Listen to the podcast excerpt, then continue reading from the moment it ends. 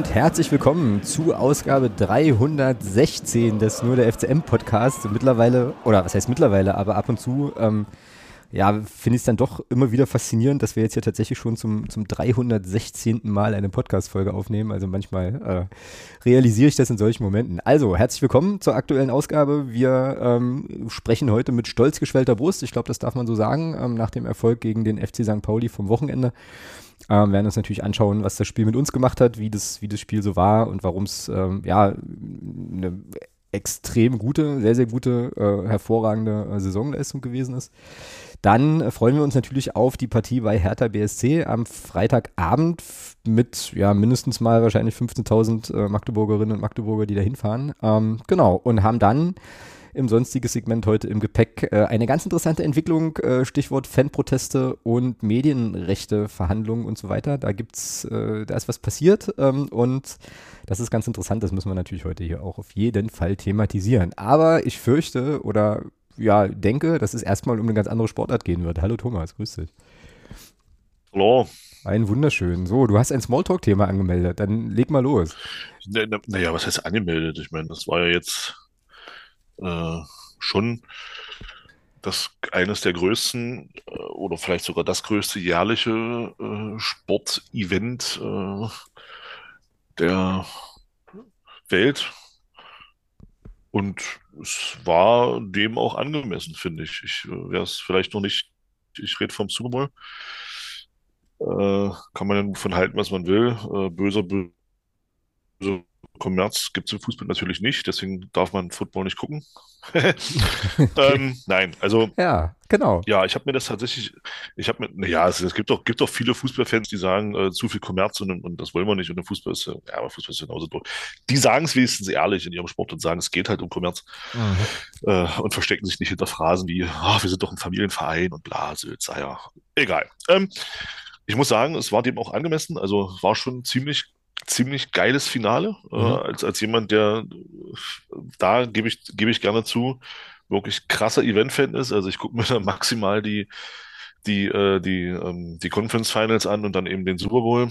Äh, muss sagen, wenn ich nicht zweimal eingeschlafen wäre und ich sag mal so, ich würde sagen, so zwölf, drei, so ich würde sagen, fast ein Viertel verpasst hätte, dann äh, wäre es noch cooler gewesen. Aber ich muss, also so äh, war schon cool und war auch super spannend. Also ähm, interessant in dem Zusammenhang ist, da musste ich schon ein bisschen schmunzeln, das kam dann jetzt äh, gestern raus oder, oder heute, dass äh, zwei Spieler von den 49ers gesagt hätten, dass sie die äh, Overtime-Regel, so wie sie jetzt ist, äh, im, im Super Bowl nicht kannten. Wie ist sie, wie ist sie denn?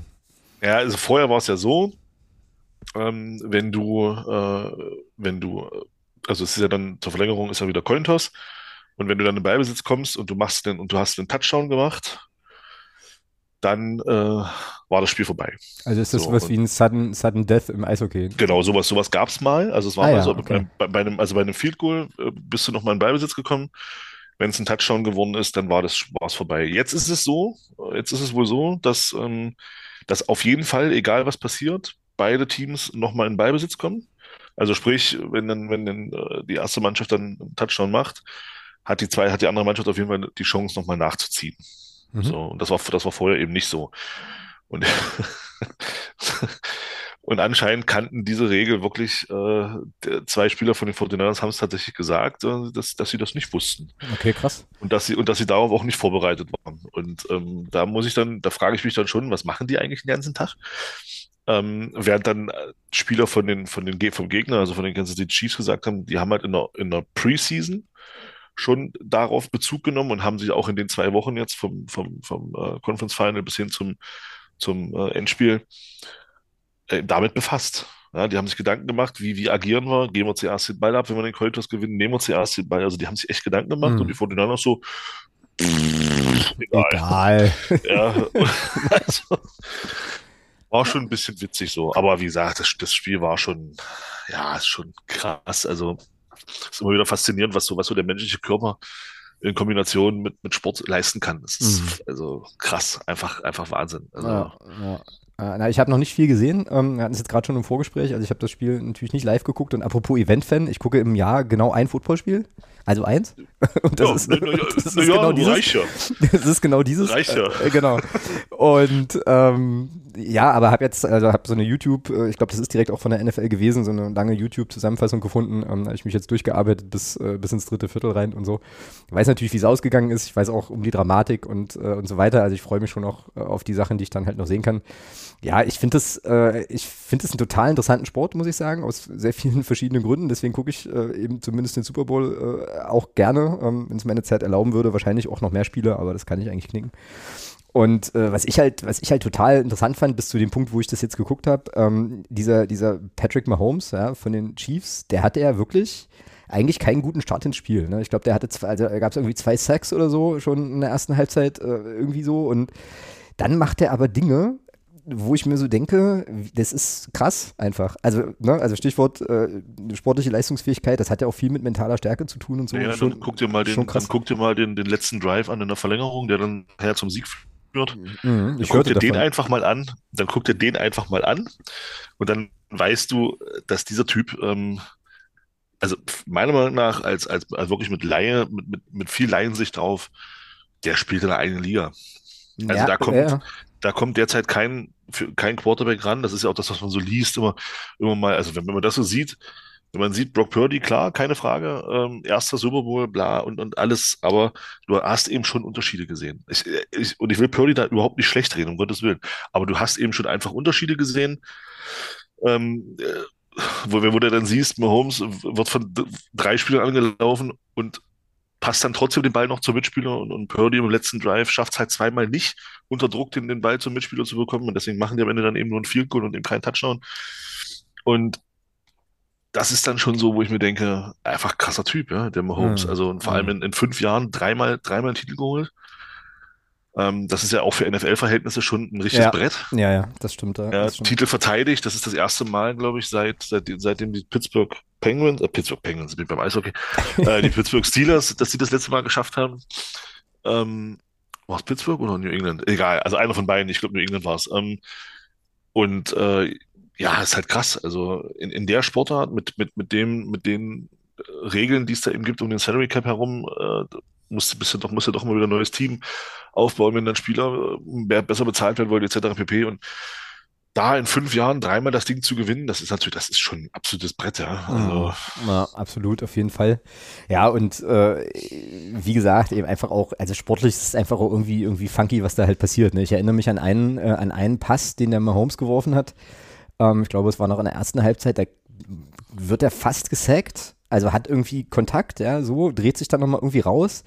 Und dann juckelt der da einen, einen langen Pass, also das waren bestimmt 60 Yards oder so, 50, 60, also übelst weit über das ganze Feld und dann eben, und das ist halt das, was ich beim Football so geil finde, mit diesen Laufwegen und so Kram und dann eben einfach ja. auch wirklich punktgenau in die Ja, Hände ja. von seinem Receiver, ja, wo ich mir dann so denke, also, also da ist ja eine, eine unheimliche Dynamik drin und das sind ja auch übelste Tiere und, und, und Titan, die da durch die Gegend laufen, ja. Und wenn, also du musst das ja irgendwie sehen, okay, der startet da irgendwann, dann musst du das Teil, das Teil so timen vom Wurf, dass, das, dass der auch da ankommt, wo, wo, wo der Spieler ja noch gar nicht ist, aber hinlaufen wird und so. Und also super krass. Und also da habe ich so gedacht, das, das ist, das finde ich, das finde ich total cool, ähm, sich das anzugucken. Interessiert mich dann fast noch mehr als so diese kurzen, diese kurzen äh, Läufe, die sie da manchmal haben, wo dann halt irgendwie alle übereinander purzeln und so. Aber also diese Geschichten, diese, diese langen, langen, präzisen Pässe und diese ganzen Geschichten, die da funktionieren, das ist schon cool.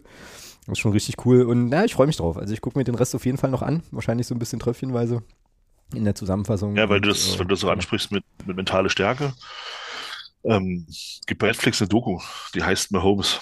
Ach, okay, das ist gut zu wissen. Alles klar. Du, guck dir das einfach an, dann, dann weißt du, warum der Typ halt so ist, wie er ist. Okay. Ähm, also das ist, ja, ist halt, ist übel. Also, Wow. Wow. von, also krank, einfach nur krass. Und ja, und wie du schon sagst, ist halt äh, schon interessant, dass man das auch mal, also diese, diese ganze, äh, ich meine, das, da hat ja jeder Spieler von den elf hat ja eine präzise Aufgabe. Bei jedem Ja, genau, Spielzug genau. hat jeder Spieler eine präzise Aufgabe. Und er ist halt einfach faszinierend und ähm, ist schon, wie gesagt, cooler Sport, aber ist halt für mich geht das halt auch darüber hinaus. Ich meine, ein guter Freund von mir, ähm, der guckt sich halt jedes Wochenende das an, wenn das, wenn das dann läuft. Und ich denke mir dann immer so, oh nee, es ist, weil es ist halt auch, wenn man sich das überlegt, die Zusammenfassung, die du da guckst, die wird ja, glaube ich, so eine Dreiviertelstunde gehen. Mm. Und wenn man überlegt, äh, dass du dann alles siehst, was du lese, was du sehen musst. Und ich saß tatsächlich hier von halb eins bis, äh, ja. bis kurz nach fünf oder viertel sechs ging das, glaube ich, äh, mit der Verlängerung dann. Äh, Gut, mit zwischendurch mal wegnicken, aber ähm, ja, saß ich halt da und hab mir das angeguckt, ja. Und ähm, da sah ich dann auch, vielleicht ist dann doch sinnvoller, sich einfach am nächsten Tag nicht zu wissen, wie es ausging und dann einfach diese 40 Minuten Zusammenfassung anzugucken. Ja, vielleicht. Ja. Äh, genau. sich äh, schon krasse Leistung, die die da gebracht haben. Und, ähm, Ja, vor allem, weißt du, ja, was ich, kann weißt man du, sich mal angucken. vor allem, weißt du, was ich mich beim Football auch frage? Was machen die eigentlich den Rest des Jahres? Also so die, die Saison ist ja nun nicht so, Auskurieren. ja, die Saison ist ja nun nicht so furchtbar lang. Ich glaube, die machen, wie viele Spiele machen die? 15 oder so oder 12 oder sowas? Also, Ja, 17. Oder 17, genau. Also jedenfalls nicht so, jedenfalls nicht so richtig dolle viele und die geht ja auch nicht so ewig lange. Ja, und wenn du Na, jetzt eine von, Mannschaft. na, von September bis jetzt bis, bis Mitte Februar. Genau. Ja, genau. Und wenn du jetzt aber eine Mannschaft bist, äh, die jetzt nicht in die Playoffs kommt oder so, hast du ja schon früher Feierabend. So. Und dann sind die, haben die im Prinzip ein Dreivierteljahr nichts zu tun. Also ich meine, Nee. klar, äh, wir müssen natürlich Gesunderhalt und körperlich und alles mir alles klar, aber das finde ich irgendwie völlig, völlig krass. So, ähm, Ich glaube, ab März gehen die schon wieder, ab März sind die schon wieder im Training. okay, okay. Also, also ich glaube, ab März gehen die schon wieder Krafttraining etc. pp. Äh, Ja, aber halt so ein paar Weil- Millionen, so ein paar Millionen Dollar für 17 Mal, für 17 Mal Football spielen, finde ich okay. Naja, ja, aber da muss man eben auch sagen, äh, so die durchschnittliche Karriere eines Offensive Line Spielers geht drei Jahre. Ja, ich weiß. Ja, ja, ich weiß. Ja, und, ich, und die sagen, und der, sagt- der oh, wie heißt er, der bei New England gespielt hat, der Sebastian Vollmer hat das mal gesagt, ähm, nach so einem Spiel kannst du dich bis zu, bis zu drei Tage bist du, bist du weg. Hm. Du bist körperlich drei Tage wirklich am Arsch. Naja, und wenn man sich mal anguckt, was da, also, also wirklich mal anguckt, was da für, was da für Menschen rumlaufen, die da, also was da für Kräfte aufeinanderprallen, so, dann kann ich mir das auch sehr, sehr, sehr gut vorstellen. Ich meine, da sind ja nun nicht alle, äh, einmal nun nicht alle Patrick Mahomes Gardemaße, so, da gibt es ja dann eben auch Menschen, die ähm, sehr, sehr bewusst so ein- wahrscheinlich auf Masse trainieren, um es mal sehr, sehr so ein. Laienspieler hat dann so seine 130 Kilo. Ja, genau. Naja, und wenn du von dem einmal weggehobelt worden bist, so, also ich glaube, du und ich, wir würden da wahrscheinlich nicht mehr aufstehen erstmal. So, also Nee, insofern, gar, gar nicht mehr. und insofern kann ich mir das schon sehr, sehr gut vorstellen, ja, genau. Ja. Nee, war cool. Also war auch von, also war super spannend auch und äh, ja, mal gucken, ob sie, ob sie jetzt den, den Three-Peat schaffen. Ja. Nächstes Jahr. Werden wir nächstes Jahr, können wir nächstes Jahr evaluieren und an der Stelle besprechen. Ähm, das soll es gewesen sein zum Thema Football und, und, und Smalltalk vorab. Was ein bisschen lustig ist, ist, ich habe hier ähm, bei, also unter Intro, Sendungsthemen und so als Stichpunkt blaue Karte, Fragezeichen. Das wäre nämlich mein Smalltalk-Thema gewesen. Das können wir dann oder sonstiges äh, noch. Ja, also ist ja, war, ja, war ja nur ein kurzer Aufreger, aber können wir machen, kann ich hier unter, kann ich dann, warte mal, verschiebe ich in den sonstiges Bereich, sonst vergesse ich das doch in zehn Minuten wieder. Genau. Ähm, ja, fein. Dann kommen wir mal zum Fußball und äh, zu ganz kurz unserer, unserem Blick auf den Nachwuchs. Das geht heute ähm, relativ schnell. Äh, U19 und U17 hatten nämlich spielfrei, aber die U23 hat verloren und zwar auch noch in Ludwigsfelde von allen Orten, also quasi hier nebenan bei mir. Ähm, und zwar 2 zu 3 verloren jetzt äh, am, ich glaube, 10.2. Und das heißt, dass die jetzt in der Oberliga nur noch auf Platz 4 sind. Unsere zweite Mannschaft äh, mit fünf Punkten hinter Plauen, ähm, aber bei der gleichen Anzahl an Spielen. Also das ist schon ein Brett mittlerweile. Ähm, und ich glaube, Regionalliga ist da jetzt erstmal ein bisschen weiter weggerückt. Aber vielleicht kann ja Kuhinja helfen. Gucken wir mal. Ähm, und Fun Fact habe ich noch mitgebracht, finde ich auch interessant. Bischofswerda ist bisher als einziges Team in der Liga noch komplett ungeschlagen. Also ähm, wie St. Pauli Oh. vor diesem Spieltag, aber eben mit einem Spiel mehr als Plauen äh, äh, auf Platz zwei mit einem Punkt Rückstand, weil die, glaube ich, sechsmal unentschieden gespielt haben oder so. Aber ähm, auch eine witzige Nummer, also die haben noch nicht verloren. So. Mhm. Wie ist das jetzt? Wie ist das jetzt, Thomas, mit fünf Punkten Rückstand? Äh, das ist schon ein bisschen, oder? So. Ich glaube, in der Liga ist das schon, ist das schon eine Nummer, ja. Wollen wir da von einer Vorentscheidung sprechen? Nee, Noch nicht, ne? nee. Naja. Da würde ich das Spiel gegen Plauen tatsächlich erstmal abwarten. Genau. Wenn Naja, du aber, das gewinnst, bist du wieder ran. Also, äh, genau. ja, aber die sind schon auch stabil. Ich glaube, die haben irgendwie ja, recht hoch gewonnen ähm, in Marien. ja, ich sag mal, Marienheim. 37 Punkte aus 15 Spielen, das ist schon äh, nur 8 Punkte abgegeben, das ist schon nicht, das ist schon stark. Ja, ist schon, ist auf jeden Fall eine Ansage. Naja, wir werden es verfolgen. Ähm, ihr werdet sie an der Stelle, falls ihr es nicht eh selbst auch verfolgt, natürlich dann auch, natürlich dann auch hören. Ähm, ja, wäre natürlich jetzt für, ähm, also das ganze Thema Bindeglied, Profis, äh, U19 und so, was ja immer so ein bisschen der, der, der der Verkaufspunkt ist, wäre es natürlich schon wichtig, dass die äh, hochgehen in die Regionalliga. Ähm, aber ansonsten können wir unsere jungen, schnellen und entwicklungsfähigen Spieler wahrscheinlich auch in der Oberliga aus, ausbilden. Nur hast du dann wahrscheinlich auch, ähm, naja, das ist ja immer so ein bisschen so eine Sache. Ne? Also gute, gute U19-Spieler, ähm, wenn du denen dann eine Regionalliga-Perspektive zu Hause bieten kannst äh, und die dann halt nicht nach Leipzig oder sonst irgendwo hinwechseln müssen, ist das natürlich immer ein bisschen was besser, ein bisschen was besser. Also insofern, ähm, ja, ist der U23 da zu wünschen, dass sie das irgendwie noch hinbekommen, aber ich finde das auch. Also fünf Punkte ist jetzt nicht ohne und äh, mit einem Sieg gegen Plauen ist es halt noch nicht gezogen, so, sondern da musst du eben nochmal auf den Patzer warten und selber alles gewinnen. Also wird, ja. wird interessant. Wird interessant. Wird auf jeden Fall interessant, ja. Ja, genau. Fein.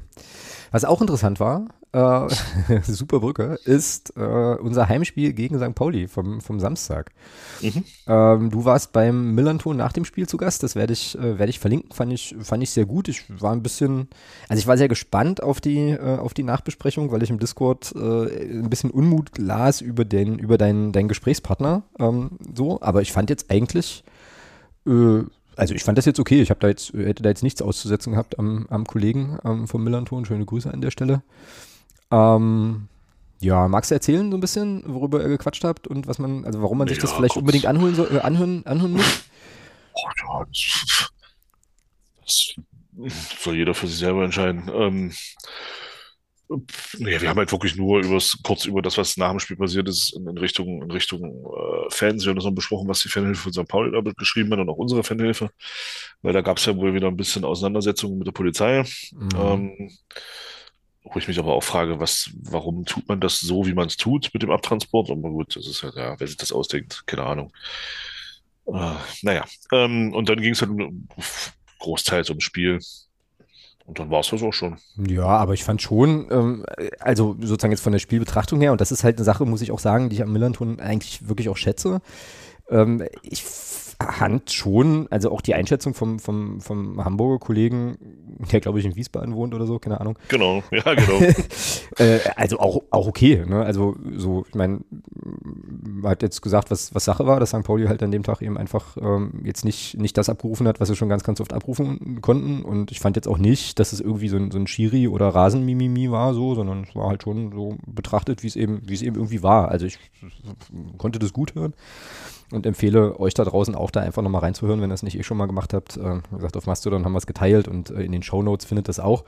Ja, eine Sache noch, äh, also das ist natürlich, ein, ich war halt nicht im Stadion, hatte ich ja letzte Woche schon gesagt, ähm, aber eine Sache, ähm, die mich dann auch wieder sehr irritiert hat, war was, was Kasche dann erzählte zum, ja, zu dieser Abreisethematik mit diesen drei Shuttlebussen, wo dann bloß zwei, ja, genau, zwei, ich, ja. zwei dastehen und dann, dann wartest, also dann fährst du die nach Neustadt so, mhm. die wollen da, die wollen da auf den dritten Bus warten, was ich komplett nachvollziehbar finde. Und dann werden die da irgendwie in Züge genötigt, nur um dann 45 Minuten in dem scheiß Zug zu sitzen. Und wir wissen ja alle, wie es ist. Wir wissen alle, wie es ist, wenn du vom Fußball kommst oder mit, mit, also Zugfahrerin oder Zugfahrer bist, dann ist das jetzt in der Regel nicht so, dass du in so einem Zug, in so einer Regionalbahn unfassbar, also dass das unheimlich komfortabel wäre. So, ja. Und da stehe ich doch lieber irgendwie auf dem, auf dem Bahnsteig oder vorm Dings oder sowas und warte auf die Leute, als mich da in so, in so ein Zug färchen zu lassen. Also sinnlos hoch 10. Super, super ärgerlich. Ähm, und ja auch immer ein Thema, das ist ja jetzt egal, ob das nun St. Pauli ist oder sonst irgendwas äh, oder wir. Also das hast du halt im Fußball eben dauernd und das ist, also nervt kolossal. Verstehe ich null und kann da halt auch den, äh, den Unmut der, der St. Pauli-Fans da, da, komplett nachvollziehen und bin mal sehr gespannt, ob da irgendwie, also na gut, was soll da, was soll da kommen? Die Polizei wird das wieder gut finden und plausibel und so. Ja, aber komplett dumm. Also weiß ich nicht, was sowas soll. Ähm, zumal es eben auch nicht dazu beiträgt, dass man als Gästefan vielleicht irgendwie äh, gerne seine Mannschaft nach Magdeburg begleitet. Keine Ahnung, es hat ja auch ein bisschen was zu tun mit, naja, wie man halt eben auch als Gastgeber ist und so, ne? Und ich finde das unangenehm. Ähm, genau. Ja. Gut, aber da, so viel dazu. Äh, lassen wir zum Sportlichen kommen, weil da war ja schon einiges los. Ähm, du warst im Stadion, ich habe es am TV geschaut. Bin mal gespannt, ob wir da unterschiedliche Wahrnehmungen haben. Aber ähm, wie war es denn insgesamt so ähm, im, im Stadion? Stimmungsmäßig, spielmäßig? Also, was hast du mitgenommen für dich? Gut, beides. So, ja. Also, stimmungsmäßig war es wirklich gut. Ähm, ich fand auch äh, die Art des Protests von St. Pauli fand ich auch sehr interessant. Ähm, ich weiß nicht, wie das vom TV war. Nervig. Genau, genau. Darauf wollte ich nämlich hinaus. Also im Stadion war es auch. Ich meine, ein oder andere neben, äh, von den Leuten, die du halt auch kennst, so, oh, das nervt, können die mal aufhören damit. Also das war schon, das war schon, äh, fand ich schon interessant. Ähm, ist ein, für mich ein schöner, schöner Gegenentwurf zum Thema Tennisbälle auf den Rasen schmeißen. Also ja. Kann man so auch durchaus machen und ähm, da fünf Minuten so durchpusten, ich, das stelle ich mir auch nicht, nicht, nicht unbedingt äh, vergnügungssteuerpflichtig vor. Also, nee, nee, ganz sicher nicht, ja. Von daher ähm, war das, war das schon okay und äh, ansonsten hast du, ja, du kennst das ja, weißt du, wie das ist. Ansonsten hörst du da eben aufgrund der Lautstärke in der eigenen Kurve, hörst, hast halt vom gestern relativ wenig gehört. Das soll aber nicht heißen, dass da jetzt gar nichts kam. Mhm. Ähm, nee, also Vorsänger war gut aufgelegt und ähm, ich fand die Nordkurve war auch sehr gut aufgelegt. Also es war schon atmosphärisch war es schon, war es wieder sehr, sehr schön. Ja, und die Mannschaft hat ja auch äh, diesmal tatsächlich auch fast von Anfang an, ähm, fand ich jedenfalls, dann auch ihr Übriges dazu dass man sich da auch, äh, glaube ich, ganz gut mitreißen lassen konnte. Also ich war auf jeden Fall, äh, also ich war zumindest äh, sehr online am, äh, am TV, weil ich einfach fand, dass es ein, äh, sehr, sehr, also ja, Guido hat es im, äh, Neues vom Krügelplatz erwachsenes Spiel genannt. Ich finde, das trifft es ganz gut. Also ähm, die Mannschaft hat das super diszipliniert gespielt. Ähm, vielleicht kommen wir da auch noch ein bisschen detaillierter zu, aber ich fand eben auch Christian Tietz mit den, mit den Maßnahmen, die er so ergriffen hat, ähm, also da hat irgendwie viel, alles gepasst, fand ich, also um es kurz zu machen. Also ich fand die Trainerleistung top was sozusagen die Einstellung der Mannschaft angeht. Ich fand die ähm, sozusagen das, das, das Abrufen des, des, Leistungsniveaus, was die Mannschaft ja dann offensichtlich abrufen kann, fand ich, fand ich äh, top. So, ähm, dass du dann halt diesen kolossalen Patzer von, vom, vom Gästekeeper ähm, nutzt, fand ich, äh, fand ich gut und ich fand es unterm Strich, also ich würde jetzt nicht so weit gehen zu sagen, dass wir da St. Pauli an die Wand gespielt hätten, das haben wir nämlich nicht, aber ähm, schon völlig verdient, also einen völlig verdienten Sieg, so unterm Strich. Es war, so.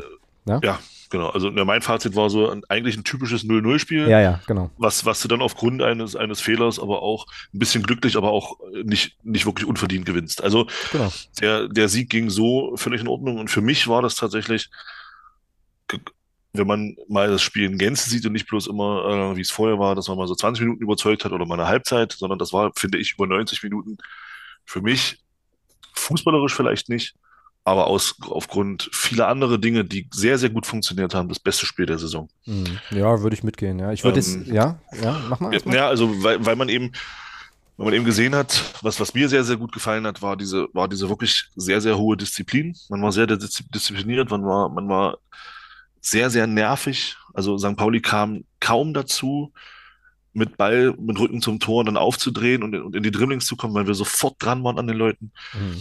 Sofort beschäftigt haben. Man, also man hatte immer den Eindruck, und ich hatte auch zum Ende hin, nachdem wir den 1 geführt haben, ich hatte nie den Eindruck, dass St. Pauli da noch irgendwas robbt heute. Also an dem Tag, nicht heute, sondern äh, am, am, am, Samstag. Und ähm, das war einfach ein, ein schönes Gefühl, äh, zu mhm. sehen, okay, Mensch, äh, siehst du, wenn, also es hat mich gefreut, dass, die, dass, dass man gesehen hat, die Mannschaft ist auch in der Lage, mit anderen Mitteln und da rede ich nicht von Fußball zerstören, sondern mit anderen Mitteln, aber auch so eine Mannschaft eben so zu beschäftigen, dass sie eben ihre Stärken nicht ausspielen kann. Und ich finde, ich finde schon, das hat auch eine Rolle gespielt, dass St. Pauli eben einen schlechten Tag hatte. Ja, das lag aber auch zu einem nicht geringen Teil an unserer Mannschaft, die eben, wie gesagt, defensiv sehr, sehr diszipliniert, diszipliniert sehr, sehr gallig in den Zweikämpfen war. Ähm, und die natürlich auch, muss man dazu sagen, da, da finde da find ich schon, das hatte ich auch im, im, im mit dem, mit dem Kasche besprochen, ähm, der Schiedsrichter hatte natürlich auch eine sehr, sehr großzügige Linie. Ja. Und, und wir waren einfach, wir waren einfach schneller dran gewöhnt. Genau, und das hat er, das hat, das, genau, und das fand, das ist das, was ich vorhin meinte, stimmt, genau, das ist ein so ein gutes Beispiel. Das Thema hat er nämlich aufgebracht.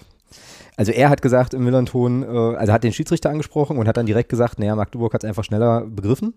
Genau. So, als, ja. als, als unsere Mannschaft. Und das fand ich, das fand ich absolut auch.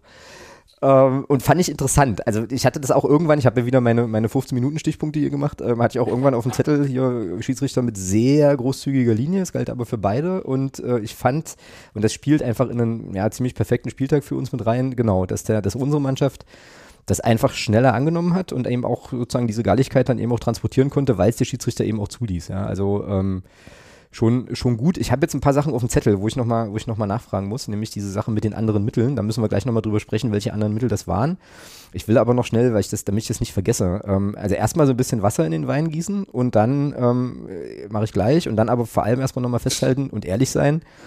Also diesen, diese, diesen Auftritt, gegen St. Pauli, unabhängig davon, ob die jetzt einen guten oder einen schlechten Tag hatten, ähm, hätte, ich, hätte ich nicht erwartet, habe ich, Nein, nie im Leben mitgerechnet und muss da wirklich meinen Hut ziehen vor der Mannschaft und auch ein bisschen Buße tun. Äh, so. Also das war eine, eine, eine unerwartet freudige Überraschung, war top. Nein, also, also auch, also jetzt mal unabhängig von der Mannschaft, also auch, ähm, auch taktisch. Ja, ja, genau. Ja. Äh, auch taktisch, äh, was das Trainerteam sich da, sich da ausgearbeitet hat, ganz, ganz, ganz, ganz stark. Ähm, Gerade auch diese Geschichte, ich weiß nicht, ob dir das, ob dir das am Fernseher aufgefallen ist, im Stadion, aus, der, aus meiner Perspektive konnte man das gut sehen.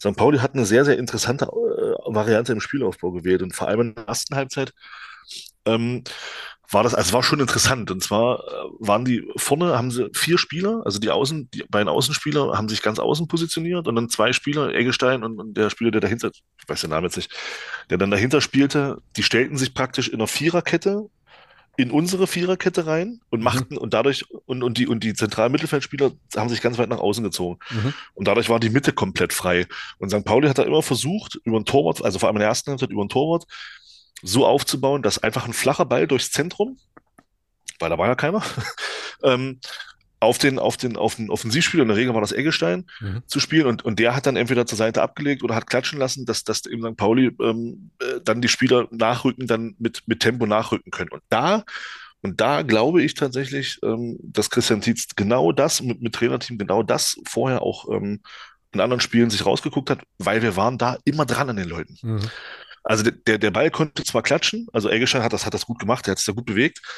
Ähm, das hat, das hat sehr häufig funktioniert, aber der, der, der nachfolgende Ball hat halt nicht funktioniert. Mhm. Und da muss ich sagen, das lag dann sicherlich auch daran, dass das Trainerteam sich da richtig was ausgeguckt hat und unsere Spieler da einfach sehr, sehr griffig waren. Also du warst sofort, du, St. Pauli ist dann nicht in die Situation gekommen, dass sie dann mit Tempo auf unsere, auf unsere Leute zugehen können, sondern wir waren immer dran. Mhm. Der hat sich gedreht, Mhm. der hat sich gedreht, beziehungsweise kam- bekam den Ball und unser Spieler war da.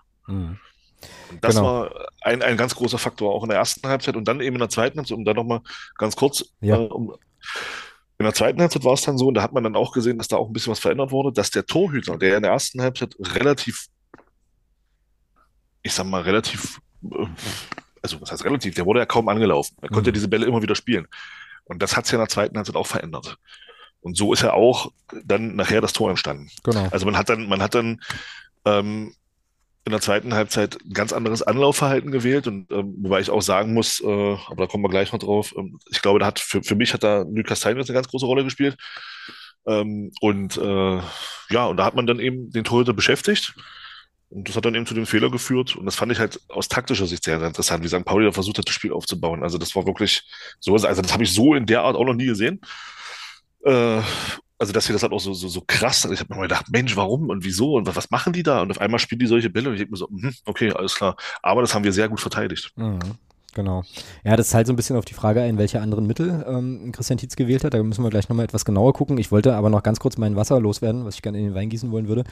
Ähm, äh, weil eben, äh, also das, also wir waren jetzt nicht über 90 Minuten sehr, sehr gut, sondern ich würde sagen so über 75, ähm, weil ich halt fand, dass in der ersten Viertelstunde das hatte ich mir zumindest hier in meinen Notizen, äh, hatte ich mir das irgendwann aufgeschrieben, weil wir halt schon in der ersten Viertelstunde auch große Probleme hatten, ähm, phasenweise ähm, auch aus unserem, aus unserem Defensivdrittel rauszukommen, weil St. Pauli das da schon auch gut gemacht hat, also äh, viel Druck versucht hat aufzubauen äh, und wir uns dann kaum mal vernünftig hinten rausspielen konnten. Das war hier von mir ein Stichpunkt so in der zwölften Minute, ähm, so Fernsehperspektive. Ähm, und dann gab es in der 14. Den, diesen Abschluss von Bockhorn, der da flach, den er da flach links versucht, äh, was hier dann wenig Probleme hatte. Aber so, und ab dann, also dann wurden wir äh, deutlich besser, aber ich glaube in der ersten Viertelstunde, da kann halt auch das 1-0 für St. Pauli fallen, mit, diesem, mit dieser, Ja, muss. Egge, mit dieser Eggestein-Chance in der fünften Minute. Muss fallen. Und, Also äh, das ist, Ja. Ja. Und da habe ich mir auch, ordentlich Glück. da steht bei mir, da steht bei mir St. Pauli, Eggestein, knochenfrei im Strafraum. Wie geht das? Fünfte Minute. So, ähm, genau, also da hatten wir richtig Glück, genau. Und, Eggestein bewegt sich in der Szene auch gut. Mh, naja, und hat ja mehr aber, oder weniger selber mit ein, bewegt sich dann auch gut, Mhm. steht dann und dadurch steht er eben auch dann frei, ja. genau, naja, und hat aber, äh, also nimmt den Ball, glaube ich, ein bisschen unsauber an. Also wenn er den noch besser kontrolliert mit dem ersten Kontakt, dann ist das ein Tor. Und so muss er sich ja drehen. Ähm, und das war vielleicht dann so ein bisschen unser Glück an der Stelle. Ähm, Ja. Genau, und weil du sagtest, äh, also du hattest das Gefühl im Stadion, St. Pauli schießt kein Tor mehr, das Gefühl hatte ich im Prinzip auch, aber, aber ich habe eigentlich das ganze Spiel über so auf den genialen Moment gewartet, den St. Pauli vielleicht zeigt. und mit dem ich immer irgendwie so ein bisschen gerechnet habe, auch wenn die sicherlich jetzt nicht das abgerufen haben, was sie konnten, aber irgendwie war das für mich, also ich habe wirklich gelitten bis zum Abpfiff, zumal auch es ja dann in der 90. Minute oder sowas halt auch noch diese, diese völlig bescheuerte Szene gab mit Neulenberger und Artig wo, ich weiß nicht, ob du dich erinnerst oder ob du es gesehen hast Oh. oder ob da vielleicht gerade eine Fahne in deinem Blickfeld war, weiß ich nicht. Nee, aber nee, nee, nee, wir, haben uns, so wir haben uns dachte- im Blog auch alle angeguckt und haben wo ich gesagt, mir so was war dachte, was macht ihr denn da? Also Artig vollkommen, also der muss ja bloß noch abschließen, der hat alles vor sich und dann kommt da Neulenberger irgendwie von der Seite reingelaufen und macht irgendwas und da dachte ich so, ey, und das Ding ist, also ich meine, wir gucken ja nun wirklich auch schon lange genug Fußball, ja, und in so einer Situation habe ich gedacht, so, und jetzt gibt es im Gegenzug eine Ecke und wir kriegen das 1-1. So, war zum Glück nicht der Fall, aber will sagen, also mein, mein Gefühlshaushalt war ein bisschen ein anderer, weil ich St. Pauli eben auch als Tabellenführer und auch als bisher sehr beeindruckende Mannschaft, das muss man an der Stelle auch sagen, äh, im bisherigen Saisonverlauf, also voll zugetraut habe, dass sie da nochmal irgendwas rausholen. Ähm, und das auch so eine Mannschaft ist, glaube ich, so ein bisschen wie, wie Düsseldorf, die dann eben auch lange geduldig sein können und dann halt irgendwann nochmal zuschlagen. Es ist zum Glück nicht passiert und es gab ja auch die Abschlüsse nicht, aber irgendwie habe ich dem Braten noch nicht so richtig getraut, bis es dann wirklich soweit war. Und ähm, und dann so ein Abschluss war. Und auch, auch lustig war, ähm, dass, ähm, wie gesagt, es diese Szene gibt.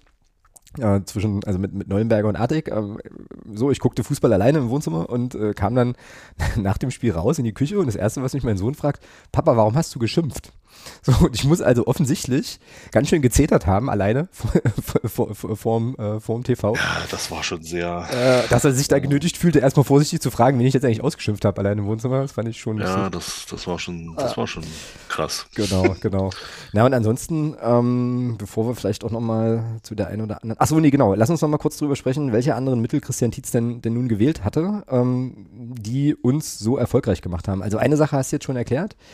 Ähm, die andere Sache war, glaube ich, dieser Move, äh, unseren Freund äh, Mo El Hankuri irgendwie, ja, was, wo war denn der? Defensives Mittelfeld oder so, ne? Aufzu, äh, aufzubieten. Ja, zentral, zentraler gespielt, ja. Äh, Genau, und Mhm. dadurch glaube ich auch, äh, ja, da im Zentrum, naja, schon nochmal schon noch mal was gemacht, oder? Also, oder ja, was war seine Rolle? Also wie, wie hat Ja, das gute? Frage. Also, weiß ich auch nicht. Also, Ja, ich fand ihn da jetzt auch nicht sonderlich auffällig, muss ich sagen. Aber es ist ja auch nicht schlimm, also um Gottes Willen. Ähm, also, wie gesagt, wir haben ja, wir hatten das ja schon, unser marokkanisches Allzweckmesser. Äh, genau, genau. er kann, er kann halt überall. Ich, ich warte noch darauf, dass, dass, dass, dass äh, Elan Kugel nochmal auch in einem Tor steht. Das wird passieren. Das muss passieren, Ähm, bevor der uns irgendwann wieder verlässt wahrscheinlich. Und äh, nee, aber also was auch noch interessant war, und das habe ich so bei Christian Tietz auch bei uns eigentlich noch gar nicht so im, im, im finde ich, gesehen. Diese, diese extreme im, im, im Defensivverbund, diese extreme Mannorientiertheit. Also wir Mhm. haben, Mhm. wir haben wenig, wenig im Raum verteidigt, sondern wirklich äh, waren immer dran an den Männern. Also das war auch so ein Ding, dass wirklich dieses, dieses wirklich Mann gegen Mann auf den Positionen gespielt wurde. Ich glaube, das war auch noch ein Schachzug, der, glaube ich, ganz gut funktioniert hat in dem Spiel. Mhm. Wobei ich meine, ähm, mich zu erinnern, dass äh, Christian Tietz das schon öfter mal spielen lässt. Ähm, und also irgendwann hat er da mal drüber gesprochen. Also dieses Mann, Mann, Mann ist jetzt nicht, ist mir jetzt nicht neu, weil ich meine, er, äh, ihn irgendwann mal gehört zu haben, auch hinsichtlich der Frage, was das eben an Risiken birgt und warum man dann eben manchmal, ähm, also durch, du dich So halt- krass über 90 Minuten Na, über hab 90 ich das noch nicht. so, so nicht. also- Bin ich bei dir, aber ich glaube grundsätzlich so der Ansatz ab und zu auch mal äh, Mann gegen Mann zu spielen, das macht er schon öfter mal. Ähm, aber genau, das war ja auch, das hatte der Kasche ja im Müllernton auch gesagt, dass äh, St. Pauli damit nicht so gut zurechtgekommen ist.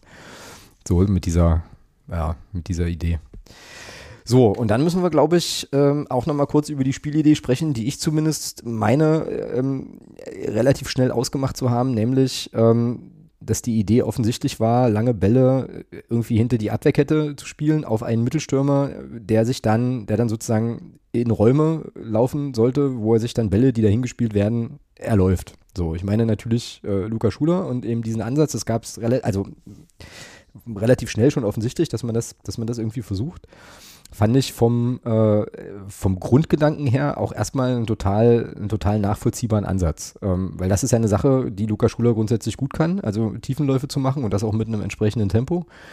Ähm, also vom, vom, vom, vom taktischen Ansatz her vollkommen nachvollziehbar äh, so.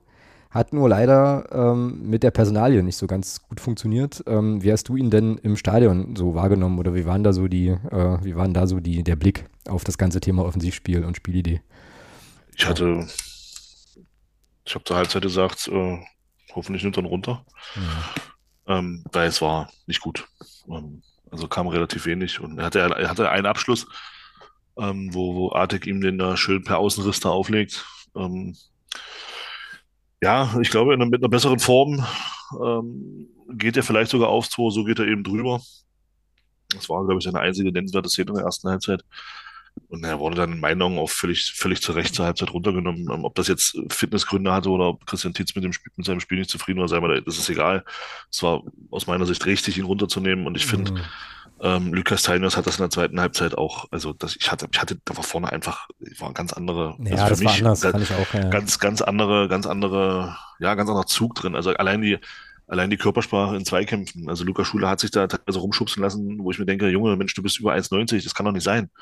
Ja. Da muss doch so, so ein Gegenspieler muss doch an dir abprallen. Das, das kann doch nicht sein, dass, dass du dich da genau. rumschubsen lässt. Da war eine Szene, da war der Ball dann schon weg und, der, ging, und, der, und der Verteidiger läuft einfach durch und rempelt ihn so an und da erwarte ich einfach, dass er stehen bleibt und der Verteidiger ihn blöd anguckt und nicht, und nicht dass es dann noch zwei Meter durch die Gegend fliegt. Ja. Und bei, und, und bei ja. Lukas Heimers war das dann eben genau so. Also der kam rein und hat sofort äh, in ein, zwei Zweikämpfen gezeigt, so Freunde, mit mir macht ihr das hier nicht. Ja, und, und ich fand auch, dass, dass Lukas Teiners vorne extrem viel angelaufen ist, sehr, sehr mhm. gut angelaufen ist auch. Und ähm, schade für ihn, dass er die, die Chance, die er da, die eine Chance, die er hatte nach, nach langem Ball, dass er die nicht nutzt. Ähm, den kann man auch durchaus mal reinmachen. Ja, ja. Das, ähm, das war gleich so in der, in der, was wann war das? Ja, es war so ziemlich zu Beginn der zweiten Halbzeit, ja, genau. Und ähm, mhm.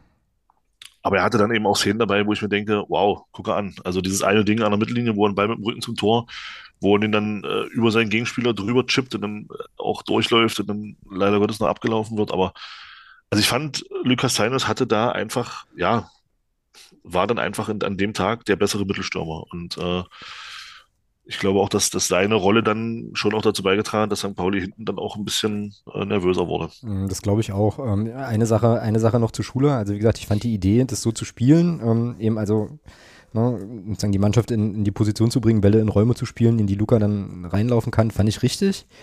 So, also total nachvollziehbar, aber es war sozusagen der falsche Zielspieler dafür, weil ich glaube, für diese, für diese Form, und korrigiere mich da gern, wenn ich, wenn ich da falsch liege, weil du da, glaube ich, deutlich mehr Ahnung hast, aber da brauchst du halt einen Spieler, der nicht nur schnell ist, sondern der eben auch äh, sozusagen in, in Bedrängnis ballsicher ist und der vor allem durchsetzungsstark ist. Und das ist diese letzten beiden, also diese letzten beiden Attribute, die hat Luca Schuler halt nicht.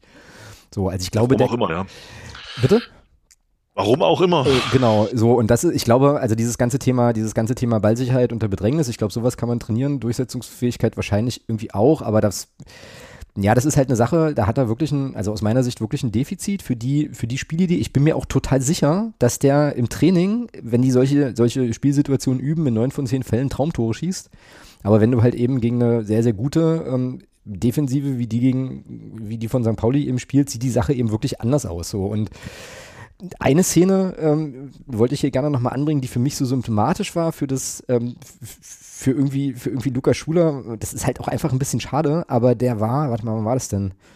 Na, so in der 27. Minute, da bekommt er den Ball im Strafraum, also hat sozusagen hat den Ball im Strafraum und entscheidet sich dann aber dafür, den Ball aus dem 16er ohne großen Gegnerdruck irgendwie raus und zurück zu passen und dann auch noch unsauber.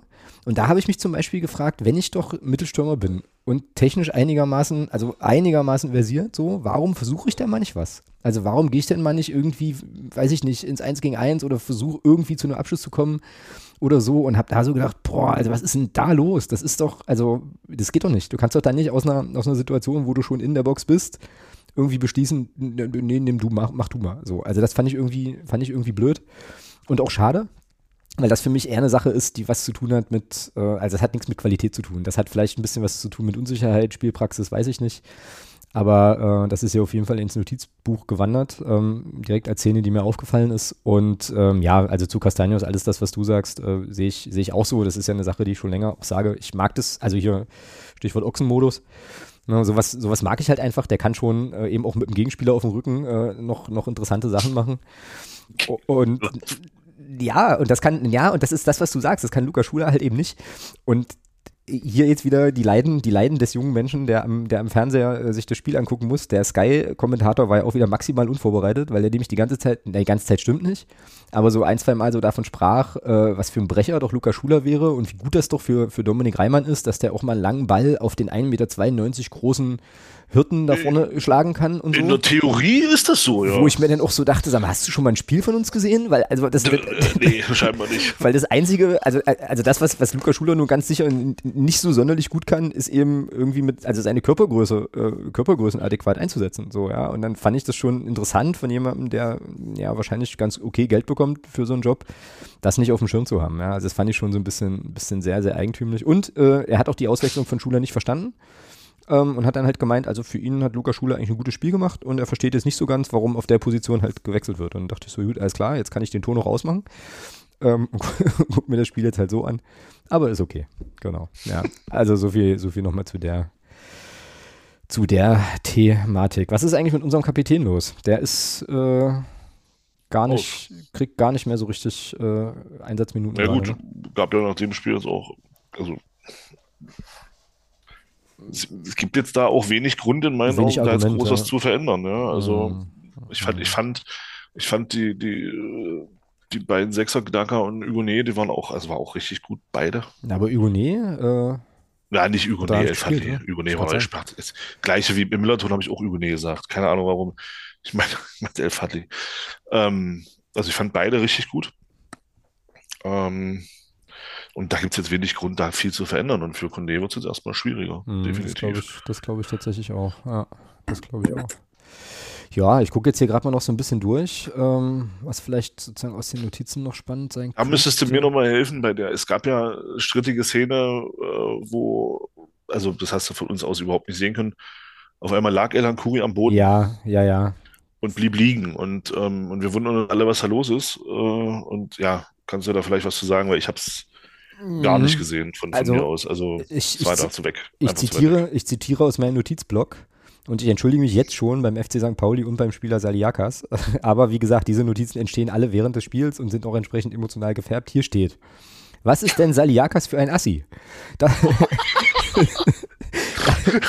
ja, steht hier so. Soll ich sagen? Ja? Äh, also das ist hier ungeschönt und ungeschnitten. Also hier steht, was ist denn Saliakas für ein Assi? Das muss doch rot sein für den Gästespieler. Zweikampf mit Elan Kuri, also das als Merkposten, 75. Minute. Also für mich war es eine klare rote Karte. Ähm, Im Discord, ähm, wir haben ja da zwei äh, Schiedsrichter dabei, die auch, ähm, glaube ich, auf einem ja, recht hohen Niveau äh, pfeifen und da sehr, sehr viel Ahnung haben. Ähm, also Tino und Patrick, schöne Grüße. Ähm, und die waren sich uneins, ich glaube 50-50, ähm, gelb, also dunkelgelb und äh, dann einmal rot. Naja, ähm, also was man, am, was man am Fernseher sehen konnte, ist, dass es halt einen Zweikampf gibt zwischen Saljakas und, äh, und Elan Kuri. Und ähm, dann haben die sich so ein bisschen, also jetzt aber quasi in der Bewegung, wenn du so willst, mit den, mit den Beinen so ein bisschen verhakt, sodass es jetzt für Saljakas jetzt nicht ohne weiteres möglich war, aufzustehen direkt danach. Das hat ihn, glaube ich, ein bisschen genervt und dann hatte halt Elan Kuri zweimal äh, Saljakas Knie im Gesicht. So. Oh. Und also jetzt nicht so im Sinne oh. von, im, nicht im Sinne von eingesprungenes Ding so, sondern der hat dann einfach, also schwer zu erklären und in den Highlights ist es auch nicht drin, aber äh, also sozusagen Saliakas steht halt auf, Elan Kuri sitzt noch so und Saliakas geht so auf ihn irgendwie zu und drückt ihm so das Knie an den Kopf. Und für mich ist das klar rot. Also klar rot, weil das eine, äh, klar, also für mich als Amateurmensch, der noch nie ein Fußballspiel gepfiffen hat, weil der da eben schon auch, also das hat ja nichts mehr zu tun mit Kampf um den Ball oder sonst irgendwas, das war für mich eine Tätigkeit.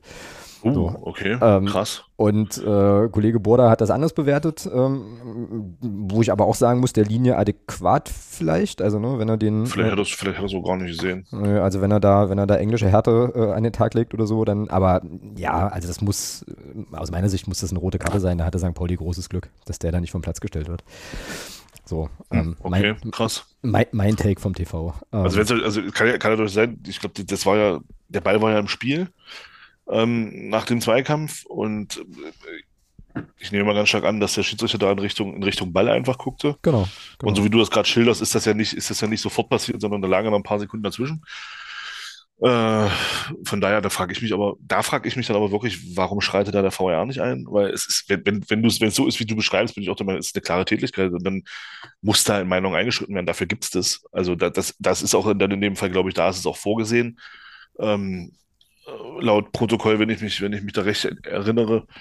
Äh, und ja, verstehe ich dann nicht, dass der VAR da dann äh, nicht, nicht eingreift und den Schiedsrichter da einfach äh, im Dunkeln lässt. Ja, das verstehe ich auch nicht, zumal ähm, der, also es gab ja eine gelbe Karte, ne? es gab ja Verwarnungen, ähm, sprich der Schiedsrichter hat das Spiel ja dann unterbrochen und auch auf die Situation reagiert. Aus meiner Sicht muss es der, äh, der Linienrichter sehen, so, ähm, der dann den, den äh, Schiedsrichter, glaube ich, auch darauf hingewiesen hat.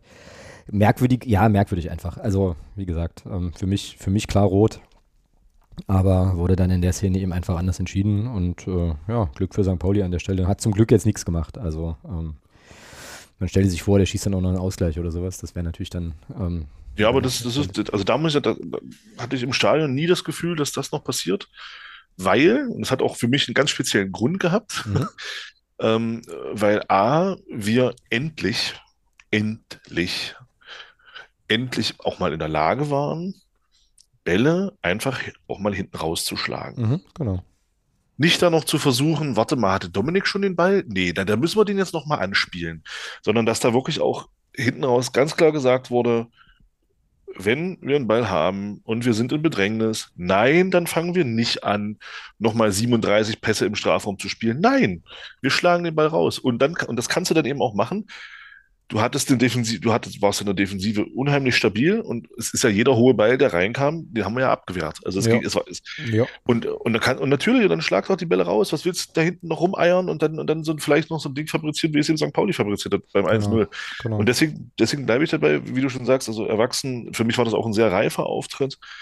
Und ähm, das muss der Maßstab sein. Diese Danke, Leistung danke. St. Pauli genau. muss der Maßstab sein. Dann müssen wir uns keinerlei Gedanken um, um noch irgendwie äh, Abstieg machen. Dann werden wir in sechs Wochen den Klassenerhalt punktetechnisch sicher haben. Da bin ich mir fest von überzeugt. Ja.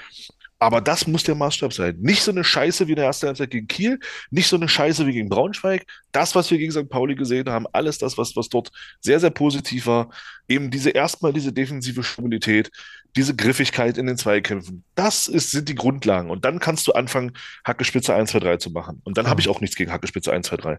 Aber erstmal bitte stabil und vor allem in, den, in, in der Abwehrarbeit konsequent und nicht und, und, und eben nicht auch diese Räume dem Gegner schenken, die wir denen teilweise geschenkt haben in den Spielen gegen Braunschweig, sondern genau diese Leistung wie St. Pauli, dann mache ich mir keinerlei Gedanken- dass wir nochmal irgendwie in Abstiegsgefahr geraten. Ja, danke. Also ich hätte es genauso formuliert, äh, hatte das auch noch auf dem Zettel, dieses flammende Plädoyer zu halten. Ähm, wiederhole ich jetzt nicht. Ich würde aber das noch ein bisschen, sogar noch ein bisschen anders drehen.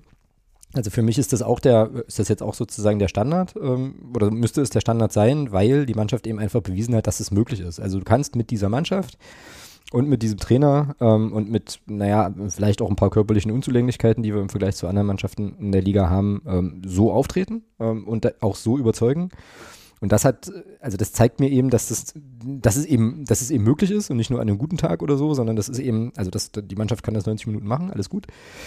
Ähm, genau, ich erwarte das jetzt auch, dass das quasi dann der Standard wird und ich gehe sogar so weit zu sagen, also eine Mannschaft, die so spielen kann, gegen, und das möchte ich hier nochmal betonen, gegen den Tabellenführer, der bisher eine unfassbar gute Saison gespielt hat, die kann nicht irgendwas beim Abstieg zu tun haben. Tut mir leid. Also äh, so, wenn wir das tatsächlich hinbekommen, ähm, Wenn dann du, wenn du diese runterzugehen- Leistung bestätigst. wenn du die besteht, natürlich, genau. Aber ich, ich, ich es hoffe, ja ich hoffe, das war jetzt nicht, das, ich hoffe, das war jetzt nicht so die Leistung. Da kommen wir spielen gegen den Tabellenführer, die haben jetzt lange nicht verloren. Den bringen wir jetzt mal was bei, äh, den zeigen wir mal, sondern, sondern dass diese Leistung eben kein Ausrutscher nach oben war, sondern dass das jetzt, dass das jetzt das, das Leistungsniveau ist, was jetzt Genau. die nächsten Spiele kommt. genau, Und eben nicht dieser, dieser, dieser krasse Ausreißer nach oben war. genau. Na, wir werden es ja sehen. So und bitte nie wieder so eine Scheiße wie gegen Braunschweig. Genau. So, so jetzt in jedes Spiel gehen, dann brauchst du dir keine großen Gedanken machen. Naja, und das ist ja das, was wir letzte Woche ähm, äh, und äh, vor allem auch nach dem Braunschweig-Spiel halt auch moniert haben. Das ist eben wirklich aus meiner Sicht eben eine Einstellungsfrage. Also willst du jetzt rausgehen und sagen, nee, ich bin enger Mann und ich mache jetzt einen extra Meter und ich laufe jetzt vielleicht auch nochmal so ein bisschen, wenn es irgendwie wehtut. Äh, Also auch wenn es auch wenn's wehtut und geht da jetzt halt rein, ähm, oder willst du das eben nicht? Und das, da- da- das kann die Mannschaft, das kann jeder einzelne Spieler vor jedem Spiel für sich irgendwie klar machen und entscheiden. Und genau, mit dieser, mit dieser Einstellung, mit diesem Ansatz musst du jetzt einfach rausgehen. Und dann kannst du auch mal ein Spiel verlieren, wenn es kacke läuft oder wenn der Gegner besser war, ist alles cool. Aber das ist sozusagen das, was ich erwarte. Ne? Also diese, de- ne, ne, diese Einstellung an den Tag zu legen halt. Und ähm, genau, wie du sagst, das sind ja die Grundlagen und ähm, alles andere kommt dann irgendwie, irgendwo, irgendwann. Ähm, genau, aber das möchte, möchte, möchte jetzt bitte das sein, was wir äh, regelmäßiger sehen. So, genau. Ist ein Eishockeytrainer hat es ganz schön gesagt. Man kann einmal mit Brillanz spielen, aber zehnmal mit Konstanz. Und genau das ist das, was ich jetzt bei uns auch sehen will. Erstmal Konstanz und dann kannst du auch gerne anfangen zu zaubern. Ja. Aber bring erstmal gewisse Grundlagen ins Spiel, die wichtig sind, um deinen Gegner eben auch defensiv zu beschäftigen. dann kannst du auch offensiv glänzen. Ja. Ja. Da, aber, aber man muss natürlich, wir müssen, man muss, so ehrlich muss man sein, bei aller, bei aller berechtigten Euphorie auch über diese Leistung. Ähm, was immer noch, finde ich, ein Problem ist, ist, dass wir offensiv immer noch relativ harmlos sind. Ich meine, das Tor ist, das Tor ist nachher einfach. Ja, das Ähm, Tor war einfach, ja. Da muss der Barischer nur noch aufs, aufs leere Tor schießen und aus meiner Perspektive im Stadion dachte ich, der geht drüber, weil der hatte den so ein bisschen hochgeschossen. Nee, nee. Ich dachte erst, ach du Scheiße, da da war er aber drin. Ähm, also der, der hat ja so, ging ja so ein bisschen hoch und ich dachte, oh nein, und dann ging er aber rein, aber alles gut. Ähm, aber äh, man hat eben gesehen, so, so diese, diese Abschlusssituation von Lukas Teinos zum Beispiel, solche Dinger Ja, musst du, ja. musst du eben nutzen. Moel Ankuri kommt in der ersten Halbzeit auch Genau. einmal frei vom 16er zum Abschluss und, und jubelt das Ding in die Wolken.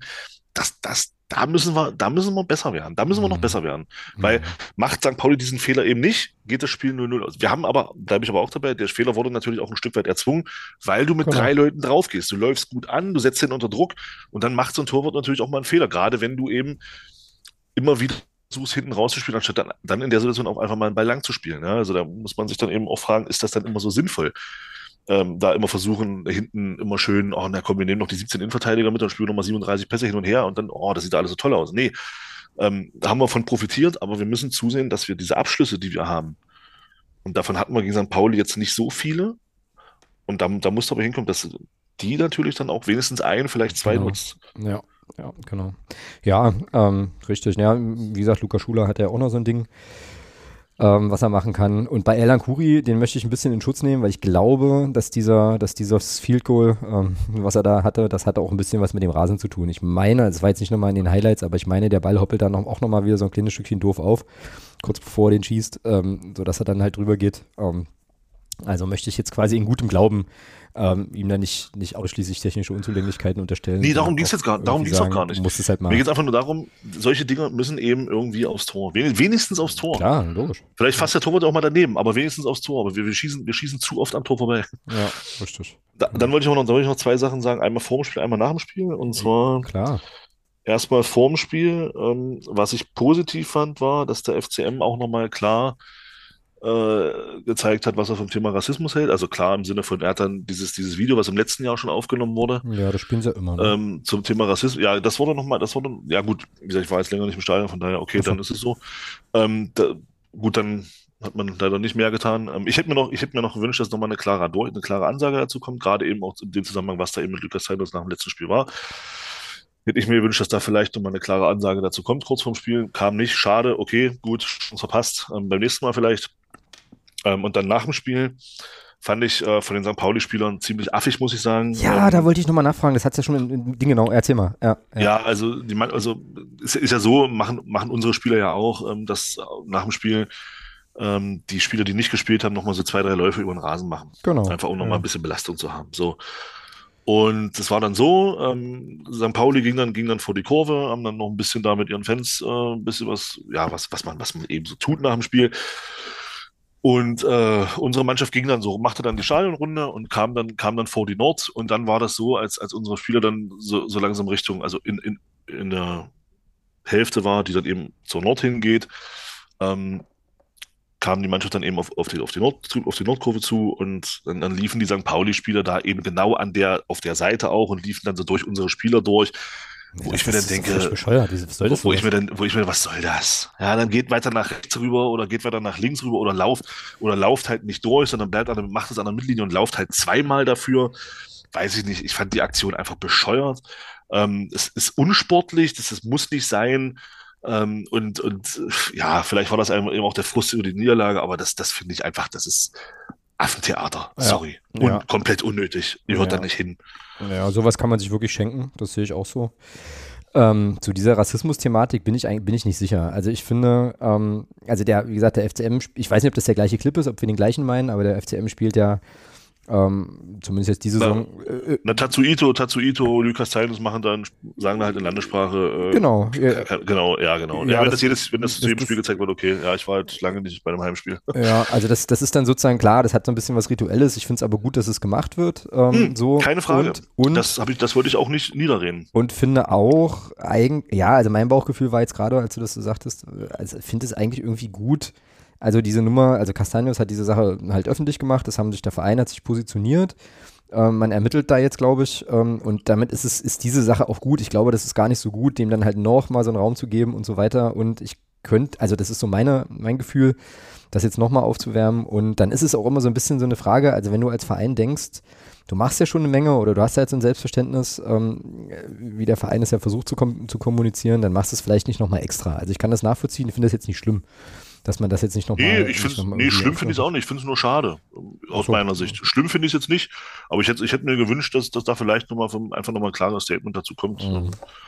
Ja. Dass, dass, dass das eben mit unseren Spielern so nicht gemacht wird. Oder, ja, oder so generell einfach nicht gemacht wird, vielleicht. Also, genau, ja, oder so. generell nicht. Also, dass das genau. einfach, dass, dass, dass auch der FCM vielleicht nicht in der Welt, also in einer Welt leben möchte, in der das halt einfach keine, äh, sozusagen keine, keine Nein, Also wie gesagt, ich fand, fand es auch nicht, ich hätte es nur, mich hätte es gefreut, wenn es nochmal gekommen wäre, aber gut. Ja, klar. Ja. ja. Genau. Gut, ähm, ich gucke jetzt hier nochmal, aber ich glaube, ähm, Geschenke, ach so, ja gut, es gab jetzt noch ein paar Geschenkeangebote von St. Pauli, also wir hätten auch noch, äh, auch noch höher stellen können, ähm, so, das kann man vielleicht auch noch, auch noch sagen. Ja, ähm, nö, ansonsten sind wir, glaube ich, ganz gut dabei jetzt gewesen mit St. Pauli, haben jetzt, glaube ich, alles Wichtige abgehandelt, abgehakt. Ähm, eine Sache vielleicht einfach noch für die Statistik, das ist jetzt in der Rückrunde schon das zweite Spiel zu null, ne? So. Ja. Was man auch hier nochmal, weil wir immer, also zum, also vor allem auch ich äh, ja auch immer meckere, dass wir ständig Gegentore kriegen, auch das darf man nochmal lobend erwähnen. Also ähm, ja, und, da und hat das, sich was getan. Schöne, da hat genau, sich wirklich das, was das getan. Schöne daran ist, und das Schöne daran ist, äh, ich meine, das ist jetzt keine, keine große Weisheit, das, das weiß man ja, aber ähm, das Schöne daran ist, dass dann eben, wenn du hinten zu Null spielst, reicht dir eben ein eigenes Tor. Ja. Du bist, und du bist nicht gezwungen, drei oder vier Tore zu schießen, damit du wenigstens einen Ausgleich schaffst. Mhm. Das ist, das ist schon, äh, das muss, das muss auch ein Stück weit der Weg sein. Klar, ich, ich sehe auch lieber ein 5-4 als ein 1-0 in letzter Konsequenz. Ja, aber ähm, wie es halt auch im Discord nach dem, nach dem nach welchem Spiel war das? Wo eben auch gesagt wurde, nach dem Wiesbaden-Spiel, wo eben auch gesagt wurde, äh, jetzt, jetzt, jetzt gewinnen wir mal dreckig und dann meckern trotzdem wieder alle rum. Nee, wir können, wir können auch gerne Spiele dreckig gewinnen. Das ist nicht schlimm. Das ist in der Bewertung äh, ist das ist das überhaupt nicht schlimm. Wenn du wer gewinnt hat recht. Punkt. Und oh, oh, da spielt, aber die Phrasen hier Heide. Ja, ja, es, es, spielt es spielt halt keine Rolle, wie du gewinnst. Wichtig ist, dass du gewinnst und und ob du und ob du jetzt so gewinnst wie gegen St. Pauli, dass du eben eher defensiv äh, bestichst und dann eben aber auch aus dieser aus dieser guten Defensive heraus ähm, immer wieder aus guten Umschaltsituationen dann auch Gefahr kreierst, ähm, sind am Ende auch drei Punkte. Ob ich dann nur äh, 7832 Pässe spiele oder eben nur 2825 Pässe. Wenn am Ende ein 1-0 steht, steht am Ende ein 1-0. Richtig, genau. Ich habe dir jetzt übrigens mal pauschal drei Phrasen eingetragen. Ja? Ist das okay? so, ich glaube, es waren mehr, aber ähm, also drei Phasen kann ich sicher sagen, kann ich gut vertreten.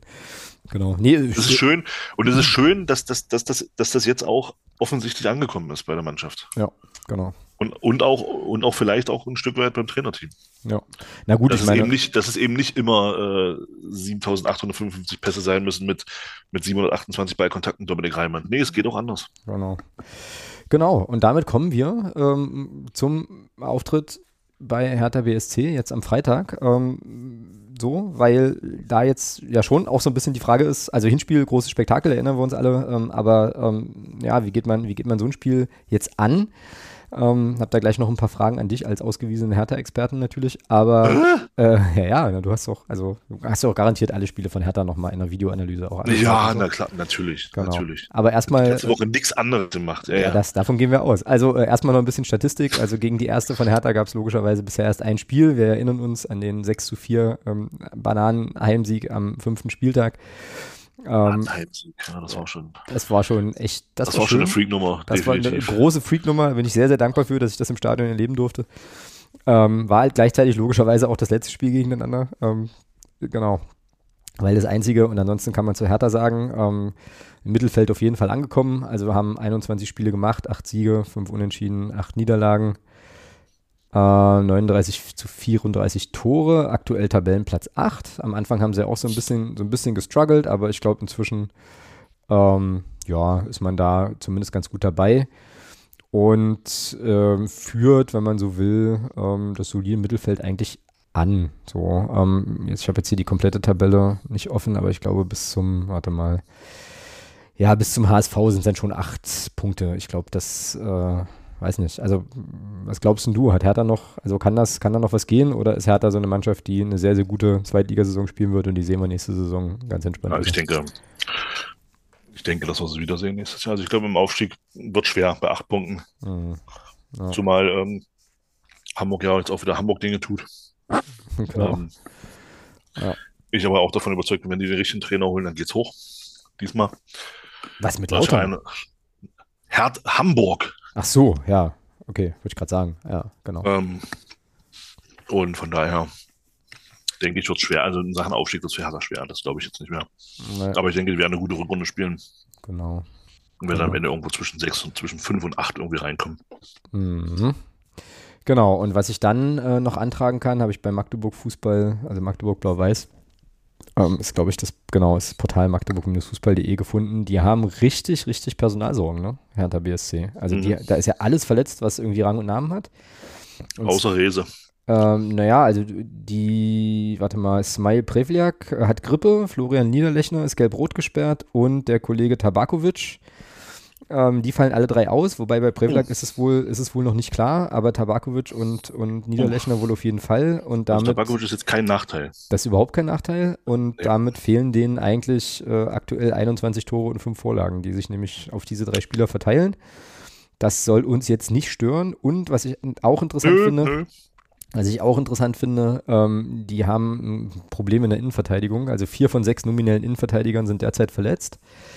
Äh, Marc-Oliver Kempf hat sich jetzt wohl auch noch verletzt ähm, und das führte dazu, dass die die letzten 20 Minuten ähm, gegen Kräuter Fürth im letzten Spiel wohl mit zwei äh, unerfahrenen 18-Jährigen in der Innenverteidigung spielen mussten. Äh, und der letzte Absatz ist hier, aktuell kassieren die Berliner im Schnitt zwei Gegentore pro Partie. Ähm, ja, und für Christian Tietz könnte diese Unsicherheit ein Schlüssel zum Erfolg sein. Also wir sagen, ich glaube, wir haben zumindest was jetzt die Ausgangslage angeht, äh, gerade auch wieder ein bisschen, also äh, haben es ganz gut, dass wir Hertha in der Konstellation treffen, weil wir uns ja auch beide einig waren nach dem Hinspiel, dass äh, das ganz gut war, dass wir die seinerzeit auch zu dieser, zu dieser, dieser Phase hatten ähm, und das Rückspiel schon ein ganz schönes Brett wird. Aber ich glaube, da, ja, also da kommt uns äh, aktuell, auch wenn man natürlich niemandem was Schlechtes wünschen möchte, äh, zugute, dass bei Hertha doch der ein oder andere äh, Stammspieler fehlt. Muss jetzt nicht unbedingt ein Nachteil sein. Nee, wen sollte man denn noch so auf dem Schirm haben bei, bei Hertha? Außer den Leuten, ja, die jetzt nicht spielen können. Ich glaube, Schlüsselspieler auf jeden Fall ähm, ganz klar äh, Fabian Reese. Mhm. Ähm, ich glaube, da wird offensiv viel über ihn laufen und wenn du es irgendwie schaffst, den einigermaßen aus dem Spiel zu nehmen, dann hast du schon einiges gewonnen. Ja, ansonsten, keine Ahnung, ich weiß nicht, was, was da so bei denen in Abwehr da rumläuft. Äh, naja, halt wie gesagt, nicht mehr viel. Die haben irgendwie fünf Torhüter, ja, warte mal, eins, zwei, nee, vier, vier Torhüter und dann kommen erstmal ja, nur Verletzte. Also da. Sollte, also, hm? sollte Tabakovic ausfallen, das wäre natürlich schon ein Vorteil für uns, ganz klar. Ja, ansonsten weiß ich jetzt bei Hertha pff, zu wenig, um da jetzt noch großes. Also wie gesagt, Rese ist, glaube ich, bekannt, das weiß, glaube ich, jeder. Mhm. Ja, Toni, Toni Leistner könnten wir noch kennen in der Innenverteidigung. Ich denke mal hier, der, der, der Grieche, den sie da geholt haben, äh, noch in der kurz äh, einen Tag vorm Spiel bei uns damals. Äh, warte, ich guck mal kurz hier. Der Ein Grieche. Buchalakis? Buch, Buchalakis, Buchalakis, genau. Ich glaube, der ist im defensiven Mittelfeld, glaube ich, auch gesetzt. Ähm, könnte auch noch so ein Spieler sein, der wichtig wäre für. Wieso haben denn eigentlich, wieso haben denn eigentlich Ungarn immer so geile Vornamen? Also, da sind ja die ganzen Dardai-Kinder, äh, sind da bei denen, ähm, aber der eine heißt irgendwie Benze, der nächste Palko und dann gibt es noch einen Marton. So, mhm. Also, das ist interessant. Ähm, ja, sind ja alles, sind ja alles die Jungs von, vom Trainer, ja. Ja, genau, genau. Ja. genau. Ja, aber wie gesagt, also mit den, ähm, mit den, mit den Ausfällen ja, wird es schon, wird schon schwierig. Aber ähm, mal gucken. Viel interessanter, viel interessanter wird ja eh das drumherum. Ähm, so, und ich gebe es hier offen zu. Wobei ich, die natürlich mit der Rumpf, ja? ganz kurz noch, ja. wobei mit der, mit der Rumpftruppe in 4-2-1 zu gewinnen. Klar, klar. Ist auch eine Ausrufezeichen. Ja, muss man auch erstmal machen. Ja, also. Genau. genau. Was haben die denn, warte mal, was waren denn, war denn hier so zuletzt bei denen los? Also Fürth haben sie zuletzt gewonnen, genau, äh, 2 zu 1 in HSV Fürth. verloren. Davor zu Hause gegen den HSV verloren, 1 zu 2 in Wiesbaden 3-1 verloren und zum Auftakt der Rückrunde ähm, zu Hause gegen Düsseldorf 2-2 gespielt. Ähm, ja, also die haben, wenn man jetzt hier mal so auf die Ergebnisse guckt, das ist schon echt interessant, ja. Die verlieren bei uns 4 zu 6, gewinnen aber gegen Kräuter Fürth 5-0. Dann hatten sie, glaube ich, hier ein 5-1 gegen Elversberg. Also die können schon Spektakel auch. So, ähm, da darf man sehr, sehr gespannt sein. Und wie gesagt, also äh, sehr interessant wird ja eh auch das, äh, das Drumherum werden. Ähm, mein letzter Wasserstand ist irgendwie 15.000 Karten sind, sind wohl verkauft. Äh, ich glaube, das ganze Südtor oder wie das da heißt, äh, ist auf jeden Fall jetzt für uns oder für die Gästefans gedacht. Marathontor. Genau, also da muss Also Marathontor runden. Genau, äh, also hat sich jetzt wohl, also die verändern jetzt wohl auch die Einlasssituation dort, das habe ich gelesen, ähm, nochmal eben aufgrund der großen Menge an Leuten. Es gab ja jetzt auch so Clips, ich glaube, du hast das geteilt, ne, bei TikTok, über TikTok oder was, von so jemandem, der sich da aus HSV-Perspektive tierisch aufregte über die Einlasssituation. Also frühes Anreisen könnte, äh, könnte hilfreich sein. Äh, wir haben uns ja jetzt auch noch gar nicht abgestimmt, wie wir da irgendwie aufta äh, auftauchen werden, aber ich werde leider erst so gegen 16 Uhr hier loskommen. Ich hoffe, das reicht noch. Ähm, und, und fahr mit Leuten, die Ahnung haben, wo man, wie man da gut hinkommt und da öfter hinfahren. Also ähm, ich hoffe mal, dass das. Rabbelst du ja voll in den Berufsverkehr rein in Berlin. Herzlichen Glückwunsch. Äh, richtig, richtig, richtig. Ah, ich ja, verlasse mich da jetzt einfach dir- drauf, dass Da das ich dir irgendwie viel hinhaut. Spaß. Naja, es geht halt leider nicht früher, aus allen möglichen Gründen. Mal gucken, ähm, wie es wird. Aber ansonsten, ähm, also wenn das alles klappt, dass wir da pünktlich im Stadion sind, ich denke da jetzt an der Stelle mal positiv. Ähm, und wenn es dann so ist, dass wir da irgendwie stehen und dann im Olympiastadion sind und es wird ein Pflichtspiel angepfiffen dagegen Hertha. Also ich glaube, das wird echt auch ein besonderer Moment, vor allem für diejenigen, die ähm, eben auch jetzt schon ein, zwei Tage länger mit dabei sind und sich auch noch daran erinnern können, wie es sich anfühlt, auf diesem merkwürdigen Hügel da in Meuselwitz zu stehen oder nach Grimma gefahren zu sein oder nach Plauen oder sonst irgendwo hin. Ähm, also Oder mein- in den Friedrich-Ludwig-Jahn-Sportpark. oder ja, oder diese ganzen Spiele äh, gegen Hertha 2 in, in Berlin ähm, und so. Aber äh, ja, also für mich immer noch, habe ich glaube ich hier schon mal gesagt, für mich immer noch auch so ein Ding wie damals HSV und, und der FC in unserer ersten Zweitligasaison. Also schon einfach ein besonderes Spiel, was ich einfach genießen will. So, ich hoffe, dass die Mannschaft äh, mir den großen Gefallen tut, äh, da auch eine sehr, sehr gute Leistung abzuliefern. Aber das ist schon wieder, das ist schon wieder so ein, so ein, Meilenstein des Fanseins für mich so, wenn man da schon, wie gesagt, ein paar Tage länger dabei ist. Ich glaube, das wird emotional auch echt eine Nummer. Und ich bin total gespannt, war ich aber damals gegen Hannover auch, wie das so Support und stimmungsmäßig dann, dann halt ist. So, ähm, auch, auch in dieser Riesenschüssel. Ich glaube, du bist auch recht weit weg dann vom, vom Spielfeld auch. Also total gespannt. Wird, glaube ich, ein toller, interessanter, ein spannender Spieltag. Ähm, Ja, Sie. Sicht wird so wie in München damals im Olympiastadion. Ja, ja. Gegnerische, Geg also hintere, hintere Hälfte, äh, Schrägstrich, hinteres Tor, ist, ist nur noch Raten angesagt. Mhm. Weil du siehst nur noch, du siehst nur noch kleine blaue Punkte. Mhm. Weißt nicht wirklich, wer das da ist. Ähm, Das wird schön. Ja. Ja. Ja, und dann habe ich jetzt auch gar nicht mehr so richtig eine Vorstellung. Also ich meine, über, also ist ja oben offen, ne? Also da wird ja jetzt auch nicht, oder wie ist denn das? Ähm, da Die wird ist ja jetzt, oben offen. naja, das ist, ja jetzt nicht sozusagen bis, bis runter zum, zum ersten Platz halt also irgendwie komplett überdacht und, und eingeschüsselt, oder? Sondern da ist doch schon viel, also geht schon viel auch nach oben weg dann wahrscheinlich. Gerade da, wo wir dann sind, so oben, oben hinterste, hinterster letzter Futzel neben dem Marathontor. Also so. Akust, akustisch wird das jetzt wahrscheinlich Ach so, das meinst schwier du. schwierig, oder? Keine Ahnung, werden wir sehen. Mal sehen, genau. Ja. Ach, schön. Ich freue mich darauf. Das wird cool. Das wird sehr, sehr cool. Ähm, zumal ich dann auch jemanden dabei haben werde, der sein erstes Auswärtsspiel, glaube ich, macht. Ähm, so. Und als, Neu als Neuclub-Fan seit einiger Zeit. Genau. Ja, gucken wir mal. Und vor allem gucken wir mal, ob das tatsächlich, ob das klappen kann, äh, hier um 16 Uhr loszufahren. Also laut Navi sind es eigentlich nur 45 Minuten bis zum Start. Ja, ja. Mhm. So, ähm, und ich habe irgendwie Mhm. gest gestern um 16 Uhr geguckt, da ging das. Ja, Aber, na ja. aber Freitag, ich meine, was soll passieren, du? Ähm, Eben.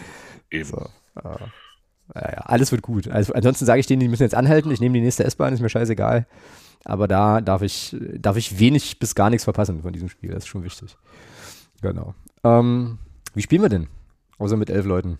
Na, mit elf Leuten. Gut. Gibt's für, Also ein, ein Torwart, zehn Feldspieler.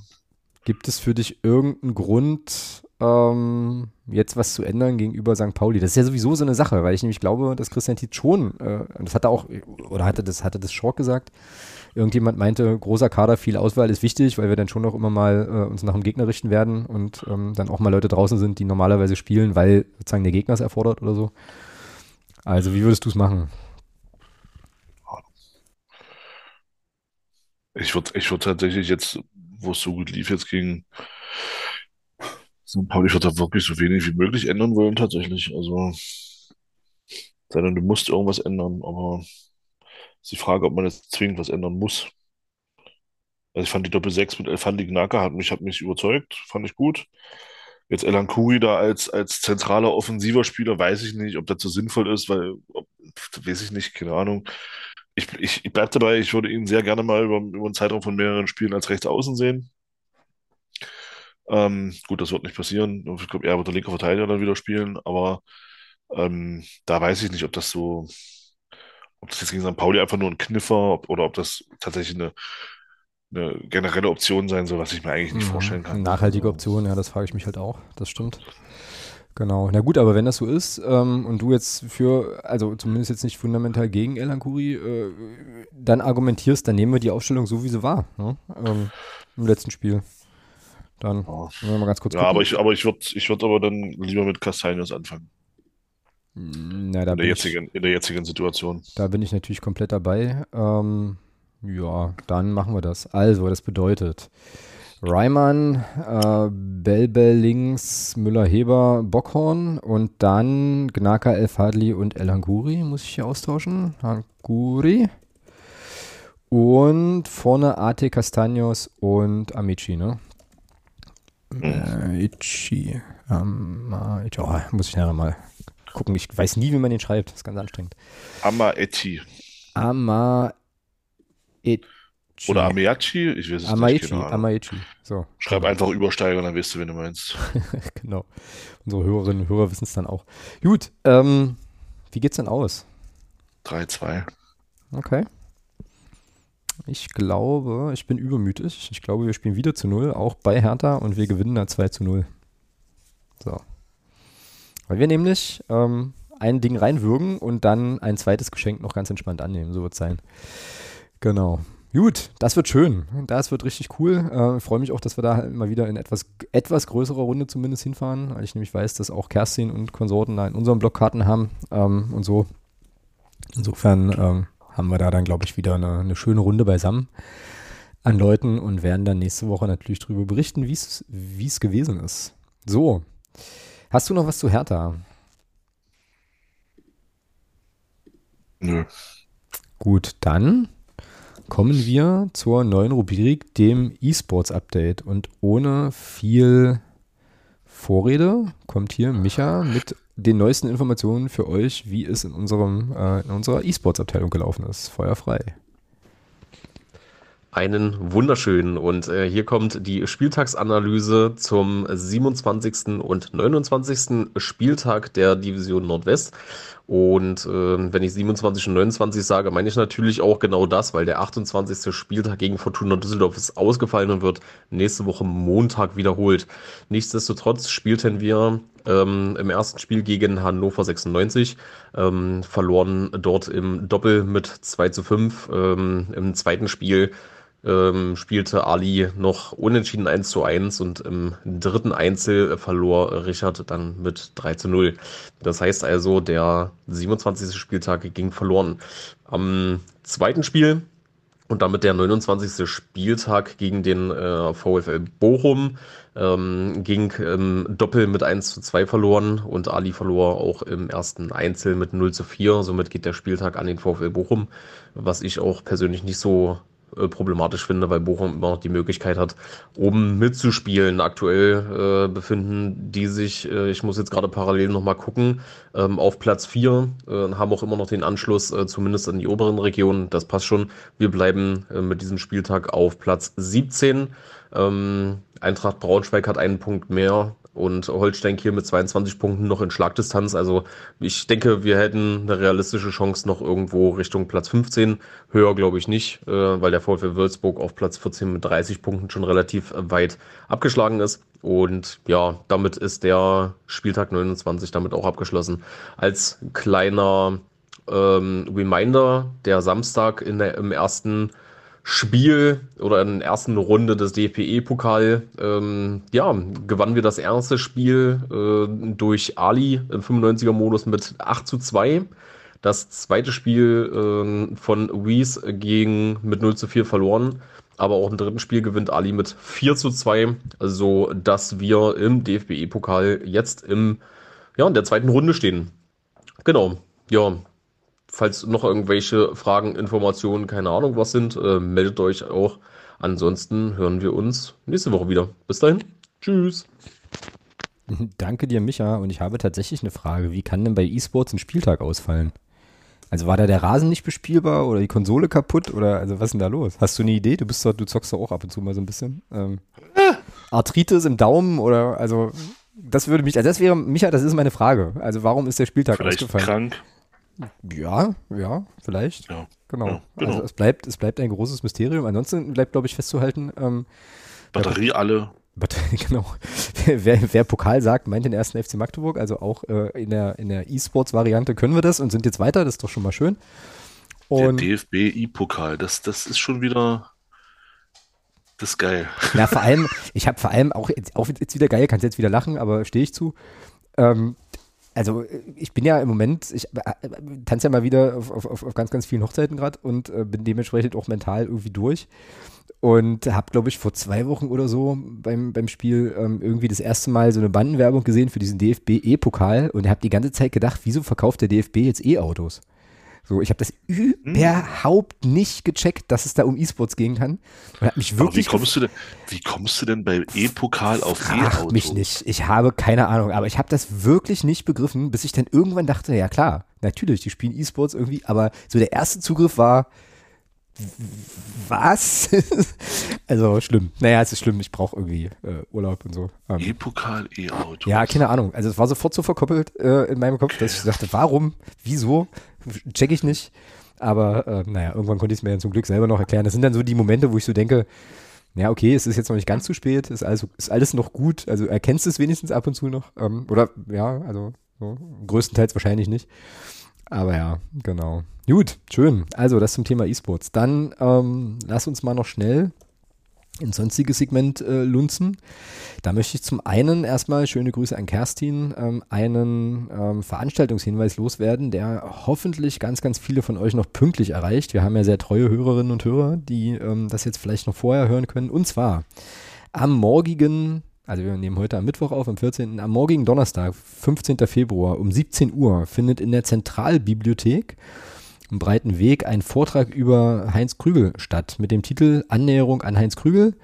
Und äh, sprechen werden dort äh, die Historiker Pascal Begrich, Geschäftsführer von Miteinander e.V. und Mike Hattenhorst von der Stadtbibliothek. Und die werden, fand ich, ich finde es einen interessanten Anreißer, ähm, die facettenreiche Persönlichkeit Heinz Krügels und seine mitunter kultische Verehrung aus erinnerungskultureller Perspektive beleuchten. Also ich finde das spannend. Wenn ich in Magdeburg wäre, würde ich da, glaube ich, vorbeigucken. Ist halt 17 Uhr, ist ein bisschen früh vielleicht für Menschen, die noch arbeiten äh, müssen oder so. Aber das könntet ihr euch mal anschauen. Donnerstag, 15. Februar, 17 Uhr. Ich werde das natürlich auch verlinken, ähm, sodass ihr das dann nochmal lesen könnt. Und Kerstin, danke Schade. für den Tipp. Stunde zu, eine Stunde zu früh. Ja, es ist schon ganz schön zeitig, ne? Genau.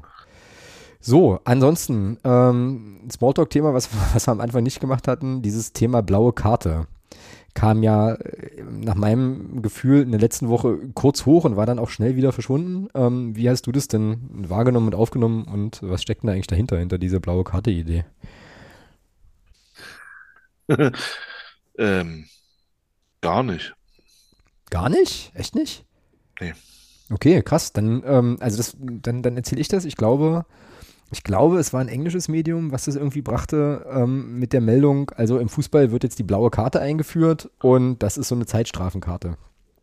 So, also der, Ah, der, okay. IF, der IFAB, ähm, das IFAB, äh, ich glaube, das ist ein Board, ähm, hätte, Ja. das wohl, hätte das wohl beschlossen, ähm, dass sozusagen jetzt zur nächsten Saison irgendwie die blaue Karte käme. Und dann war gleich große, also zumindest nach meiner Wahrnehmung, in meiner Bubble, dann gleich große Nicht Aufregung. sofort in den, aber doch nicht sofort in den, das wird doch erstmal irgendwie in kleineren Ligen. Ja, so genau, genau. Ja, ja, Und es okay. wird, genau, und aufgelöst wurde es dann so, deswegen sage ich, war kurze Aufregung und dann aber, ähm, aber relativ schnell wieder abgeebbt, dass ähm, das wohl tatsächlich in England auf freiwilliger Basis in unteren Ligen äh, erstmal wohl versucht wird.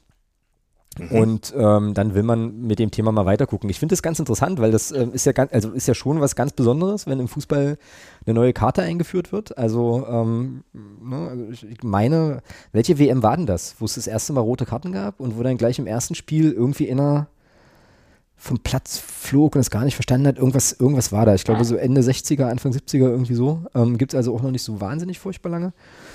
Ähm, und so, so grundlegende Sachen passieren ja im Fußball eigentlich auch wirklich eher selten. Insofern ist das schon interessant.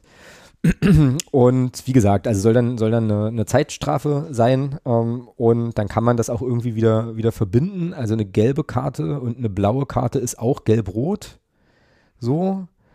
Ähm, irgendwie so, also da gibt es so ein paar Ideen, da ist also so ein bisschen, so ein kleines bisschen Bewegung drin, ähm, offensichtlich, und wird jetzt, wird jetzt halt an einer oder anderen Stelle getestet, aber dann, ja, ähm, bin ich mal gespannt, ob das, ähm, ja, ob das in die Breite kommt. Und äh, im Jugendfußball wird es ja wohl ab und zu auch, äh, auch mal eingesetzt. Hat er mal berichtet. War da auch beschrieben, wofür es dann, äh, wofür es dann, ja, äh, ja. ähm, also für welche Vergehen ja, aber ich habe es vergessen. Warte mal, blaue äh, Karte, praktisch äh, diese Karte dann äh, auch, also dann auch ein Zeitspiel gegeben wird, für welche, für welche verschiedenen Warte, ich versuche schnell zu finden. äh, Dinge. Ähm, ich versuche schnell zu finden. Bedeutung in der Klärung. Hier.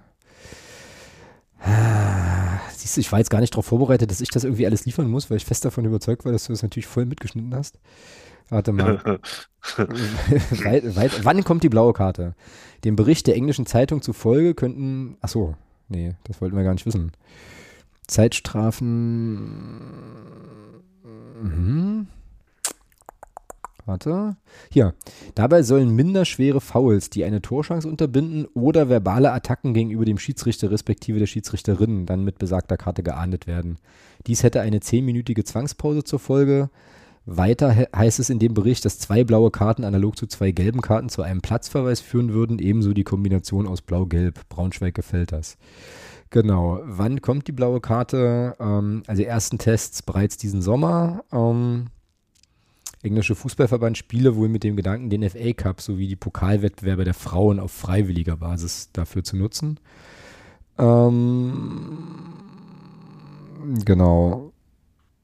Ja, genau. Und die, äh, die FIFA hat dann auch reagiert und gesagt, sollten derartige Versuche durchgeführt werden, sollten sie sich auf verantwortungsvolle Tests auf nied niedrigeren Ebenen beschränken. So. Ah, genau. Und hier steht auch, seit der Weltmeisterschaft 1970 in Mexiko existieren gelbe und rote Karten.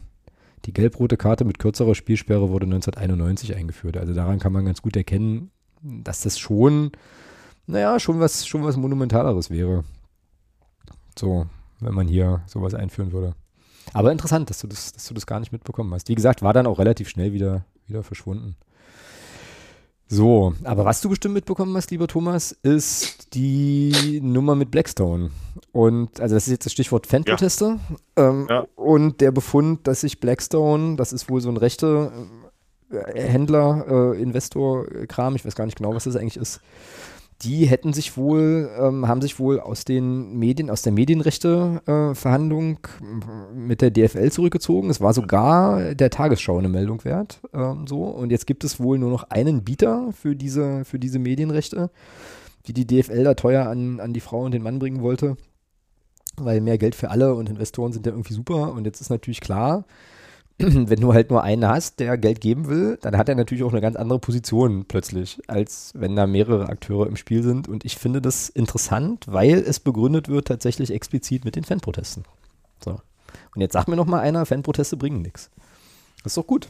Oder in, also interessant zumindest, dass, dass das passiert. So. Ja, also da, ja, es ist grundsätzlich ist es schön. Ähm, hätte ich jetzt persönlich äh, nicht gedacht, dass das tatsächlich dann auch solche Folgen hat. Von daher ist es äh, begrüßenswert, ziehe ich auch einen Hut vor. Die Frage ist halt, ob das jetzt wirklich explizit nur daran lag.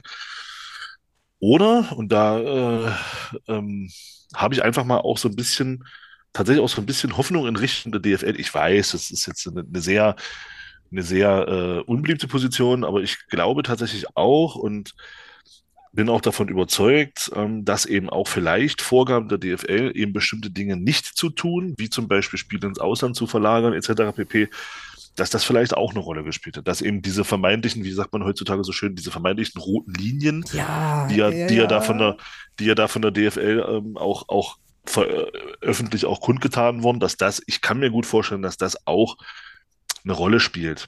Ähm, ich möchte, ich möchte mir natürlich auch als, als Fußballfan natürlich auch äh, gerne in Anführungsstrichen einreden, dass das natürlich nur an den Protesten gelegen hat.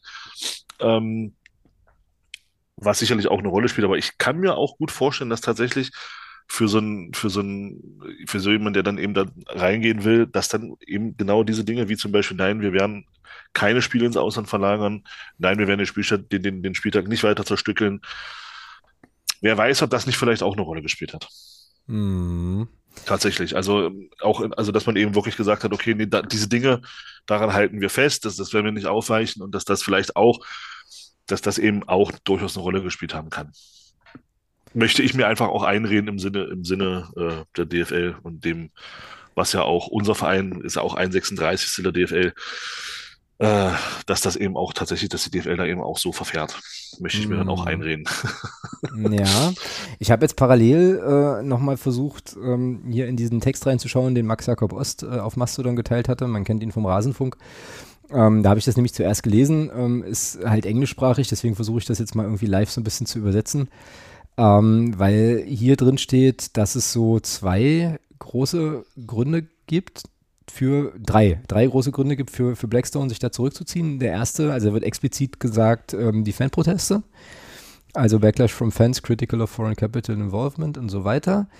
Ähm, und der Umstand, dass das eben deutlich zur Sprache, also deutlich sichtbar war jetzt in den letzten Spielen und so weiter. Ähm, die zweite Sache, das kann ich jetzt nicht, nicht auf die Schnelle durchdringen, aber es gibt offensichtlich irgendwelche Probleme mit dem, mit dem Vorstandsvorsitzenden von Blackstone. Das steht hier auch noch. Also es gibt irgendwie so eine, so Kontroversen um diese, um dieses, diese Person.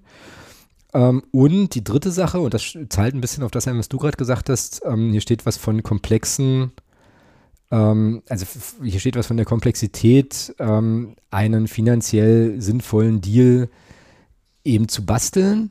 Ähm, und das hat wohl zu tun, auch interessant, mit dem Umstand, dass es einige Clubs, Clubs gibt, die jetzt nochmal eine neue Abstimmung also ins Spiel gebracht haben als Möglichkeit. Und ähm, dann steht hier eben, dass also diese ganzen Dinge in der Kombination dazu geführt haben, dass Blackstone gesagt hat, das ist uns zu unsicher. Da ziehen wir uns zurück. So. Genau. Also, und es kann auch sehr gut sein, also diese, diese hier, Complexity of Structuring a Financially Viable Deal, ähm, also das, da könnte durchaus, könnten diese roten Linien durchaus eine Rolle spielen, möglich. Aber eben offensichtlich auch der Umstand, dass man, naja, dass da ganz schön Unruhe ist, so in dieser, in dieser Thematik von Fanseite und aber eben auch von Seiten der, der DFL-Mitglieder die ja da durchaus sich äußern in Richtung, müssten wir da nicht nochmal jemanden fragen und das. Ja, aber da, also da muss ich aber, also, oh, ich wollte es ich wollt's eigentlich auch nicht so, oh Mann. Ähm, ich frage mich aber auch allen Ernstes, ja. Also diese Vereine, die sich jetzt, gerade diese drei, die da jetzt eine Neuabstimmung fordern, ne? Mhm. Und das ja auch damit begründen mit, mit, mit Transparenz etc. pp. Der Robert Marien hat das ja bei, bei Hansa TV gesagt. Es hat keiner, keiner nicht einer von den 36 Clubs oder von den 36 Vertretern hat darauf hingewirkt, dass es eine öffentliche Abstimmung gibt. Die haben alle gesagt, jo, jo, heim, machen wir. Da war keiner, keiner ist die Idee gekommen, lasst uns hier Transparenz verhalten, wir machen hier eine öffentliche Abstimmung. Wenn wir hier Geheim, Geheimniskrämerei machen, ist das große Scheiße. Das kam von nicht einem Verein. Mhm, spannend. Und, ja. jetzt, und jetzt auf einmal, weil es jetzt gerade opportun ist, kommt man auf die Idee, naja, wir müssen da aber mehr Transparenz mal fordern. Nee, ihr hättet es bei der Abstimmung, hättet ihr für Transparenz alle sorgen können. Jeder von den 36 Clubs hätte dafür Transparenz sorgen können. Und ich finde, das, was da jetzt gerade passiert, dass jetzt, dass jetzt der eine oder andere Club da versucht, jetzt auf ein, auf ein, auf ein öffentliches äh, Pferd aufzuspringen, um vielleicht bei seinen, bei seinen Mitgliedern gut dazustehen, finde ich große Scheiße. Dann macht es doch gleich und kommt nicht jetzt um die Ecke damit. Es hat auch keiner, es wusste, die DFL wusste das, es, hat, es kam ja auch raus, ist auch gut im Rasenfunk zu hören. Es wusste jeder die Position der, der, äh, von, von Hannover 96, weil mhm. die das öffnen, weil die das an die DFL kommuniziert haben, mhm. was dort bei, bei, bei, bei 96 äh, Sache war. Es wusste auch jeder. Und trotzdem hat keiner was dagegen getan, dass diese Abstimmung geheim ist. Und das finde ich, das finde ich, was da jetzt passiert, das ist einfach nur opportunistisch. Hm, ja, dass der, der eine Club abzieht. Gebe ich dir, gebe ich dir recht. In der Sache natürlich trotzdem interessant, weil dann so ein bisschen die Frage ist, was passiert, wenn das wirklich, also eintritt. Ähm, aber grundsätzlich vom Ansatz her hat es diesen Geschmack. Ja, da sehe ich, das sehe ich genauso. Ja, das sehe ich genauso. Ja, vielleicht sind da irgendwo jetzt wieder Aufsichtsratswahlen, keine Ahnung, man will sich gut stellen bei, bei den Leuten. Und, und macht jetzt Dinge, die man damals am Tag der Abstimmung hätte machen müssen und nicht jetzt 16 äh, Monate später, wo man, wo man weiß, wo es ja auch juristische, ganz klar juristische Aussagen gibt, dass, dass eine neue Abstimmung aufgrund des Verhaltens von Martin Kind nicht möglich sei.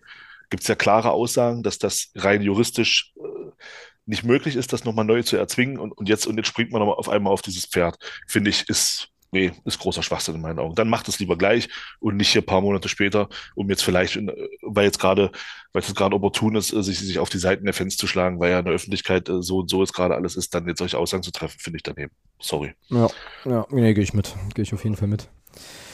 Ähm, Thomas, du musst mir jetzt noch einen großen Gefallen tun. Du musst nämlich jetzt zum Abschied, äh, Abschluss des sonstigen Segments noch irgendeinen sinnvollen Satz äh, formulieren, in dem das Wort Vorurteil oder Vorurteile vorkommt. Bitte. Was? Ja, ich sag dir auch wieso. Ich habe den ganzen Tag schon im Kopf, dass ich die, Send die, die, die, die Folge heute unbedingt nennen möchte, Stolz und Vorurteile.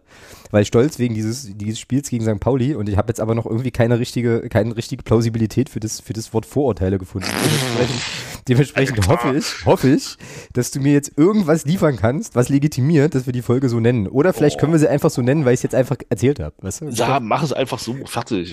ja, was erwartest du denn jetzt hier? Ist ja, so weiß bitte. ich nicht, keine Ahnung. Sinnvoller also, Satz, hallo? Ja, Hä? Ist es, ist es, ist es vielleicht ein Vorurteil, dass Martin Kind falsch abgestimmt hat oder so? so sowas in die Richtung, weißt du? Irgendwie. Ne, hast du jetzt gerade selber geliefert, also passt doch. Ja, ja ich wollte es dir halt elegant in den Mund legen, aber es ist mir wohl nicht so recht gelungen.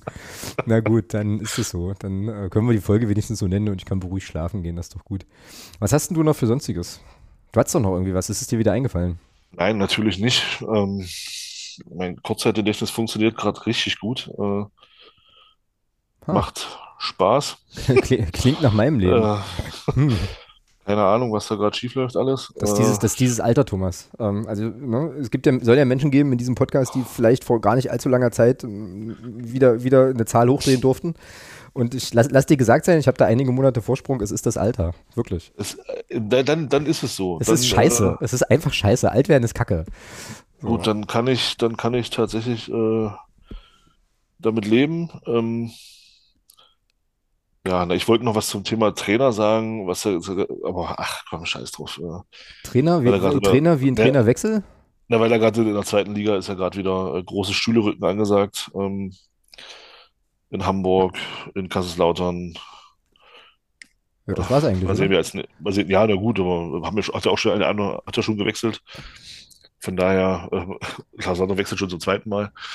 Ähm, ja, da muss ordentlich, da muss ordentlich Druck auf dem Kessel sein bei dem einen oder anderen Club. Ich meine, bei Hamburg kann ich es tatsächlich nachvollziehen. Ja, ähm, na, das war ja, das haben ja die Schwarzen schon eine ganze Weile von den Dächern auch wenn die, Auch wenn die Position natürlich wieder, kann man natürlich wieder sagen, äh, ist Schwachsinn, aber man weiß ja immer nicht, was, was, was, was da so hintersteckt. Also ich bin da inzwischen auch eher zurückhaltend, was, was Kritik an Trainerwechseln äh, betrifft, weil du weißt ja nicht, was, was auch in Sachen Bindverhältnis Mannschaft-Trainer vielleicht äh, dann in solchen Situationen auch, äh, ob das funktioniert hat oder nicht und ähm, von daher tue ich mich da schwer zu sagen, guck mal, die in Hamburg, die sind ja doof, oder guck mal, die Kaiserslautern, die sind ja doof.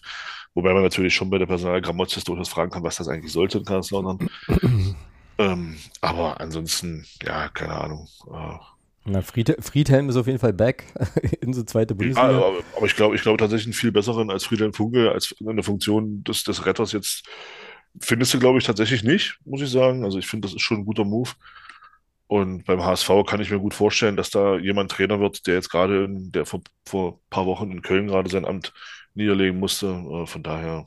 Hm, könnte sehr gut sein. Mal. Ja, und was diese Tim Walter Nummer betrifft, ich meine mich zu erinnern, ähm, ich war ja letztes Jahr, ähm, äh, letzte Saison war ich ja zu Gast bei ähm, einem, ja, so, so einem Videoformat äh, vom HSV. Ich habe jetzt leider vergessen, wie es heißt. Äh, Moin Volkspark, glaube ich. Ähm, und da hatte ich mit den, mit den beiden Kollegen dann auch quasi ohne, also abseits der Aufnahme auch nochmal ein bisschen geschnackt und die haben auch gesagt, also Tim Walter ist eigentlich äh, schon, also der ist einfach in der Kritik, äh, unbeliebt auch so als Trainer, ist jetzt nicht so derjenige, wo alle sagen, oh, wenn der mal geht, dann äh, müssen wir hier ein Denkmal bauen und sind alle ganz traurig oder so. Also es schien schon eine Weile, schien es da so ein bisschen Unmut zu geben und jetzt hat man eben wahrscheinlich gesagt, okay, wir sind jetzt hier nicht klar auf Aufstiegskurs, dann äh, ziehen wir da jetzt die Reißleine.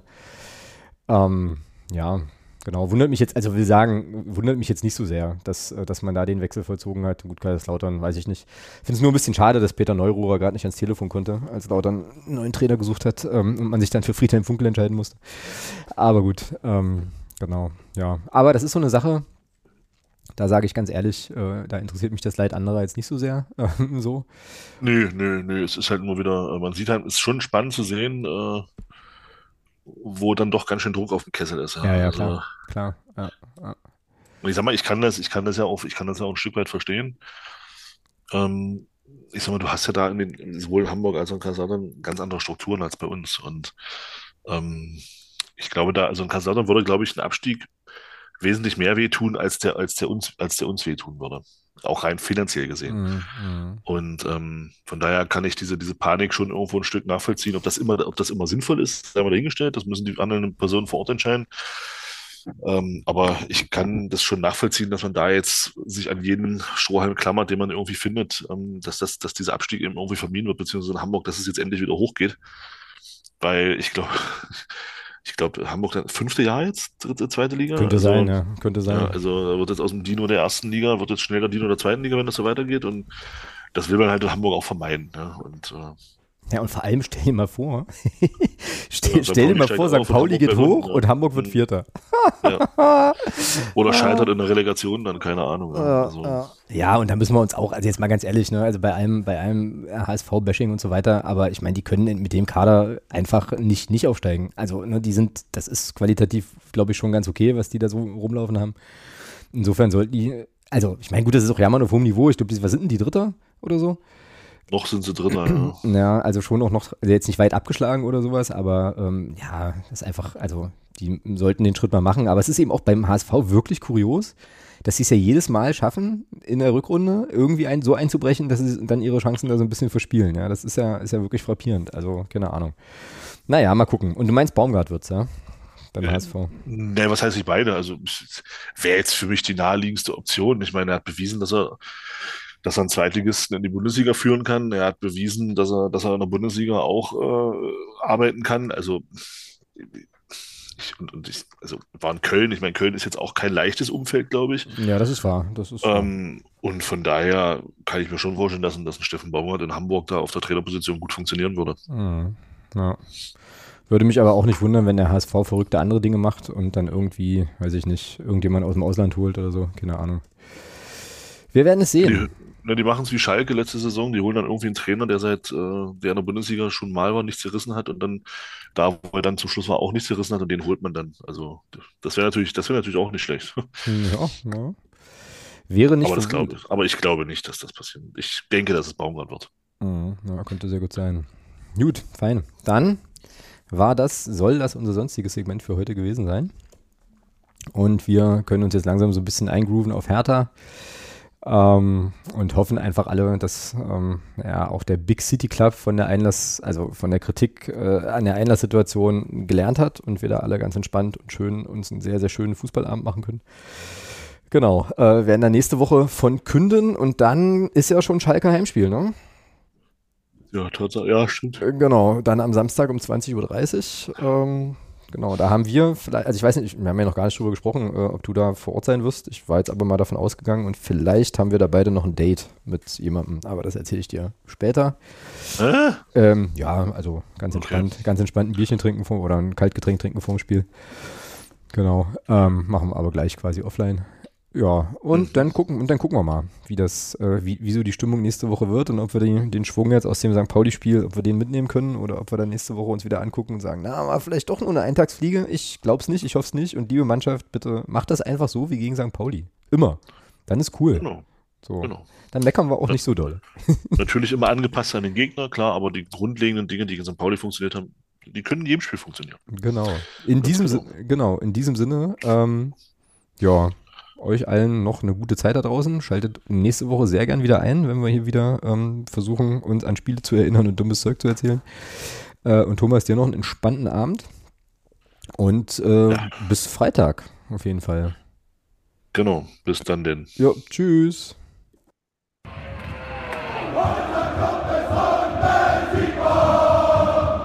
Niemand kann